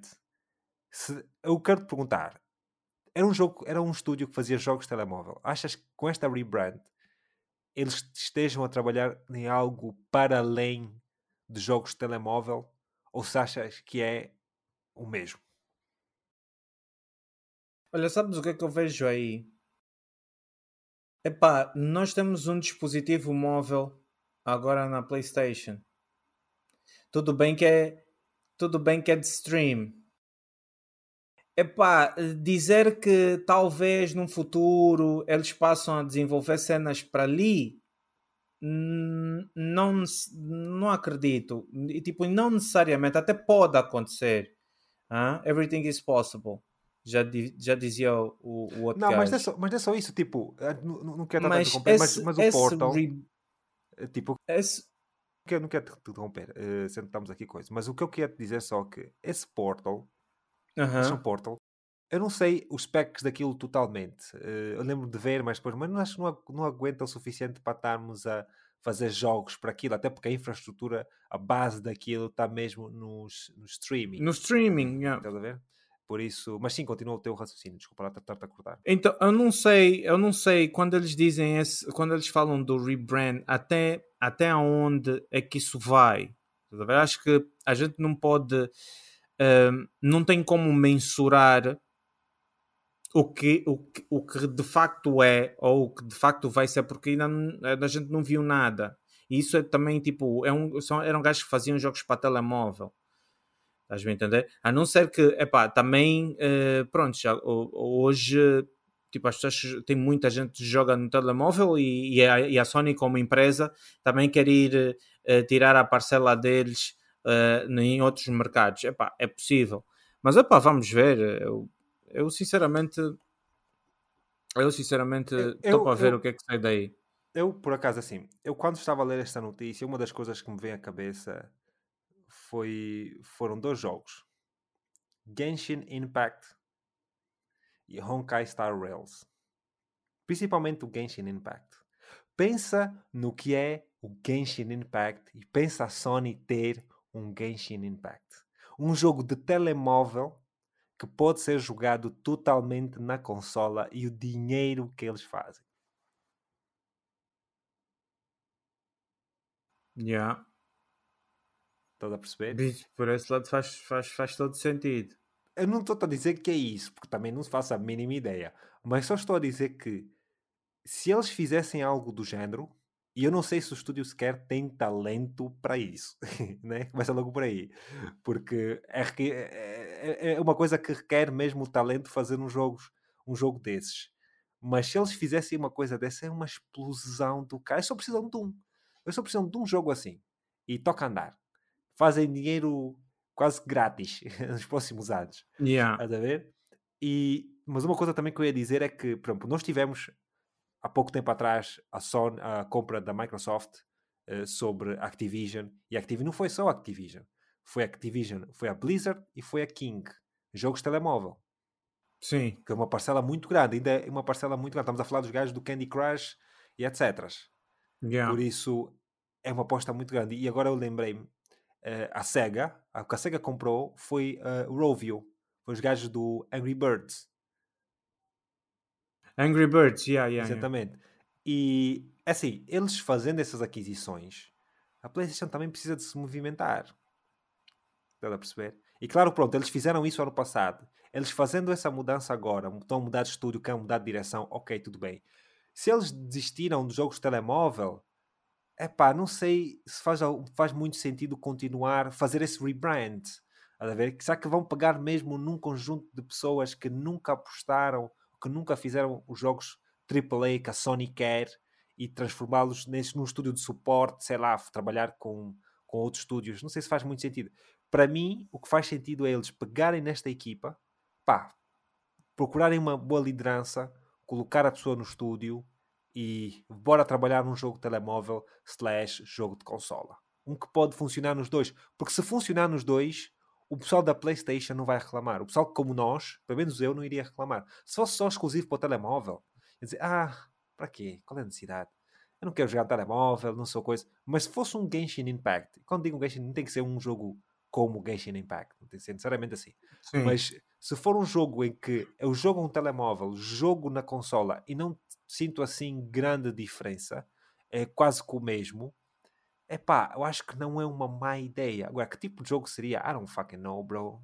Não sei mesmo, não, não, não vem assim nenhuma ideia. Mas olhando para as coisas assim, se eles fizessem isso, eu acho que fazia bastante, bastante sentido. Uh, mas pronto, veremos. Porque eu acho que uma coisa também importante para mim, e é uma coisa que, que eu sempre tentei olhar, que é o que é que significa ter um jogo da PlayStation no telemóvel. Porque nós sabemos o que é que a PlayStation representa para nós, jogadores de consola, né? e agora também alguns jogadores de PC, com jogos que já estão no PC. O que é que é jogar um jogo da PlayStation? Porque quando eu imagino jogos da PlayStation e jogar na uh, plataforma móvel, nesse caso no telemóvel. Eu não consigo imaginar, não é os jogos que eles lá puderam até agora, estás a perceber? Não é não, o, não. o Sackboy Run ou whatever. não é isso, tá Então, epá, eu gostaria de ver eles apostarem também, também em jogos desse calibre da PlayStation e colocá-los também mesmo na, naquela plataforma. Mas pronto, epá, vamos ver e ver se vai ser realmente algo, algo interessante. Um, tens alguma coisa mais a acrescentar? Ou podemos aqui avançar Não. para o último... Para o nosso sexto e último Exatamente. Tópico. Sexto e último tópico temos Call of Duty, o colosso uh, jogo em primeira pessoa de Activision, e agora Xbox Games poderá, ser, poderá ter a sua próxima iteração durante a Guerra do Golfo e escapar à Guerra Moderna, que tem sido as duas últimas entradas na série mas não indo tão distante quanto a Segunda Guerra Mundial. Eh, de acordo com múltiplas fontes, o website Windows Central diz que se irá focar no conflito da CIA e o papel dos Estados Unidos no conflito e, e deverá seguir a nomenclatura da série Black Ops, talvez Black Ops 6 ou até mesmo Call of Duty Black Ops Gulf War. Uh, o conflito, aqui uma coisa só para deixar uh, a parte para quem não se lembra, eu também epá, não me lembrava. Eu vou dizer, não sabia, lembrava, lembro-me disto, né, coisa, mas uh, já li várias vezes, mas para o pessoal que não tem muito contexto do que é a Guerra do Golfo, uh, o conflito em que George W. Não, George H.W. Bush liderou 42 nações contra o Iraque e o seu líder Saddam Hussein. Né? Todo mundo sabe quem é o Saddam Hussein. para libertar o Kuwaiti, no que acabou por se tornar a primeira guerra televisiva. Foi a primeira guerra que nós conseguimos constatar mesmo na televisão e uh, epá, até hoje podem ir ver no YouTube, já vi algumas coisas assim muito agressivas, não aconselhava ninguém a ver, mas se quiserem ver, hum. Lembro-me nem... de, ver, de ver muitas coisas no YouTube, mas, uh, mas sim, uh, Gulf War, ou Guerra do Golfo, para fãs do Call of Duty, tu que pronto, não és fã de Call of Duty, sei que, sei que não te vou te chatear muito com isso, sei que tu não és yeah. assim grande coisa, mas é pá, sendo eu que já fui fã e que posso dizer que sou, entre aspas, ainda um fã ávido, o jogador já não sou, mas um fã ávido de Call of Duty, é que nós, jogadores de Call of Duty, durante muitos anos reclamámos que o jogo, principalmente nas guerras, quando estava naquelas guerras futurísticas, epá, queremos jogos mais modernos, queremos jogos para além da guerra, para a Segunda Guerra Mundial e ver este jogo apresentar este esta localização, esta guerra é, é bastante interessante. Estamos a falar de uma guerra muito recente, estamos a falar quando Sim, é um conflito recente dos é um anos conflito... 90, se não me engano. É um conflito extremamente recente, como, como, estava, como ias dizer, e que yeah. Hum, Epá, seria engraçado de se ver. Seria mesmo engraçado de se ver. Uh, não sei como é que eles vão tocar nisto, porque o Call of Duty também já tornou-se um bocadinho cobarde nos últimos tempos, já está assim, tipo, nas histórias e tal. Uh, epá, é que eles fazem as histórias muito típica de filme, de ficção. Não é que nunca fossem ficção, são sempre ficção, mas eu sentia que 2007, 2008 era, era uma coisa diferente porque era mais, mais, mais crude, a ver? E agora é tudo muito à base dos personagens que são estes, que fazem aquilo e tal, tal, tal. Não, nós queremos algo mesmo mais crude, mais, uh, mais visualmente vai ter mesmo um bom impacto. Não, não tem que ser ter só tipo bons gráficos, tem que ser uma coisa que visualmente também nos vai afetar. Mas não acredito que eles vão fazer isso. Eles não querem. Não, querem não muito. eles não querem se meter. Isso, não querem se meter muito nisso De... e. Yeah. Mas o... vai, ser, vai ser naquela temática, vão ter ali alguns eventos eh, eh, que alguém até se vai recordar e por, porque a televisão eh, passou e televisionou e tal, e, e pá, mas assim vem mesmo gajos a, com os acontecimentos, a violência em que foi. Sim, eu acredito que o jogo vai ser violento, vai ser violento, o Call of Duty é sempre violento, mas eu não falo só disso, eu falo é contar a história como realmente aconteceu. Ah, não, esqueci isso. Tá esquece, Vamos esquece. fazer algo que tenha coisa. Não é, não é só fazer algo fantástico, tipo, sei lá, um Platão eh, foi lá e matou um milhão de pessoas. Então, eu não quero. Porque Call of Duty é assim: tu chegas com o teu Platão, matas mil pessoas, mil e quinhentas pessoas, chega, chega em frente, estás a andar. Aquilo, aquilo é basicamente. Eh, como é que se diz? Uh, um, esteroides tipo on rails, estás a ver? Só estás ali a yeah. disparar para tudo que é lado, não estás muito preocupado com o resto. Mas pronto, é, pá, é Call of Duty, tipo, o pessoal que é, que é fã, só queria deixar então essa mensagem. Um, Golf War, vou, ter, vou estar interessado em ver, pelo menos só para ter uma noção. Jogar não me estou a imaginar, mas quem sabe, este mesmo pessoal está a dizer que está bom, dizem que está bom, dizem que está mal, mais ou menos, whatever, I don't fucking know. Mas uh, esperemos. Uh, mas sim, depois fãs de Call of Duty. Adilson, que é que temos aqui mais a dizer para o pessoal que já nos está a ouvir nesta segunda semana? Uh, e, últimos comentários. Epá, últimos comentários. Um, prontos, considerações finais, por assim dizer. Um, o próximo episódio vamos fazer o extra a semana que vem, né? Não, esta semana. Esta semana, esta semana, sim. Esta semana, pois. Um, as, as, as, minhas considerações finais estão muito atreladas ao, ao episódio extra. Um, eu estou a elaborar uh, um, alguma coisa, a falar um bocadinho sobre o, o, a nova season do Destiny. Vai ser uma coisa muito breve, muito breve mesmo, porque o Destiny traz muita dor falar sobre o jogo. E então eu como não quero sofrer vou trazer algumas considerações sobre o Destiny. Há um evento novo que vai começar no dia 5 eh, de dezembro no Diablo que também irei falar um, um, um bocado. Tentar, tentarei trazer aqui alguns insights sobre, uh, sobre isso uh, para os nossos assinantes do Patreon, ok? Uh, como tu disseste, assuntos específicos sobre coisas específicas a gente dá sempre a prioridade a saber aos nossos ouvintes do Patreon, até para vos incentivar a irem lá, inscreverem-se e fazerem parte da família.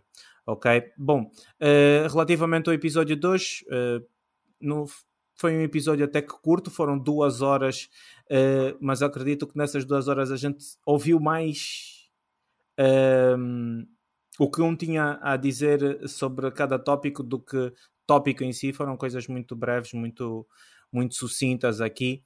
Uh, em princípio vai ser isso mesmo que vai ser o, o, o, o projeto.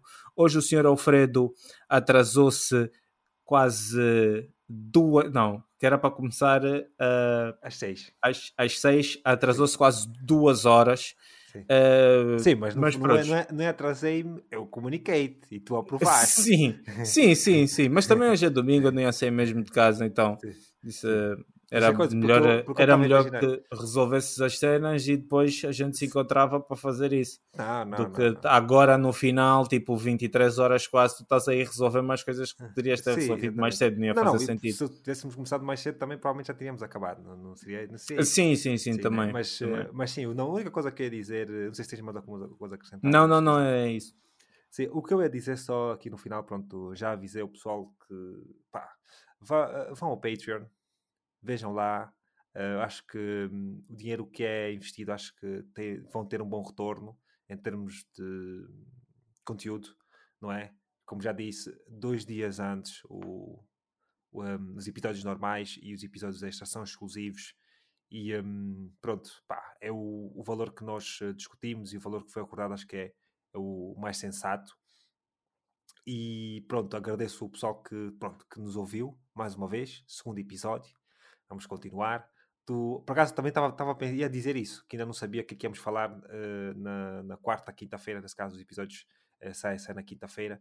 Uh, saem na quinta-feira e um, ainda não sabia exatamente o que, é que íamos falar, mas sendo que já tens tópicos aí, menos trabalho para mim. Eu vou pensar na mesma de um tópico, mas uh, vou, vou ver aí. Mas se tiveres, se tiveres estes dois tópicos, fala-se, porque uma coisa também que eu ia dizer que é o seguinte: nós, os episódios, nós nunca vamos uh, prender, tipo, ter o número de horas necessário, o número de minutos necessário. Nós tivemos que falar por 30 minutos. Não acredito que vamos ter episódios menos de 30 minutos, é impossível. Eh, nós a falarmos como falámos é impossível. Mas eu só vou dizer que uh, não temos que fazer. Agora, este episódio foi duas horas, mas ou duas horas e pouco, mas não temos que falar mais ou menos. Falamos, se for necessário, estamos aqui, é uma conversa no final do dia.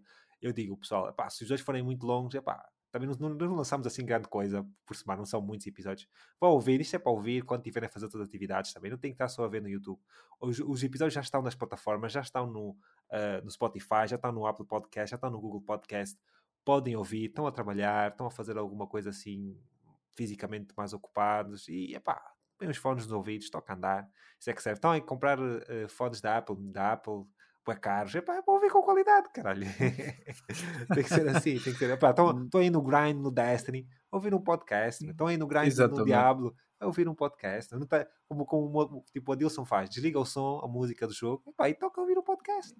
Toca, estão a jogar FIFA, estão a jogar FIFA, Ricardo, está a jogar FIFA, por que é que não ouves o podcast? Ah, só quer reclamar. Só, só chora. Só chora, só chora. Mas sim, pessoal, é agradeço a vossa participação mais uma vez. Esta semana eu vou já começar o thread. Espero que tenha algumas correspondências.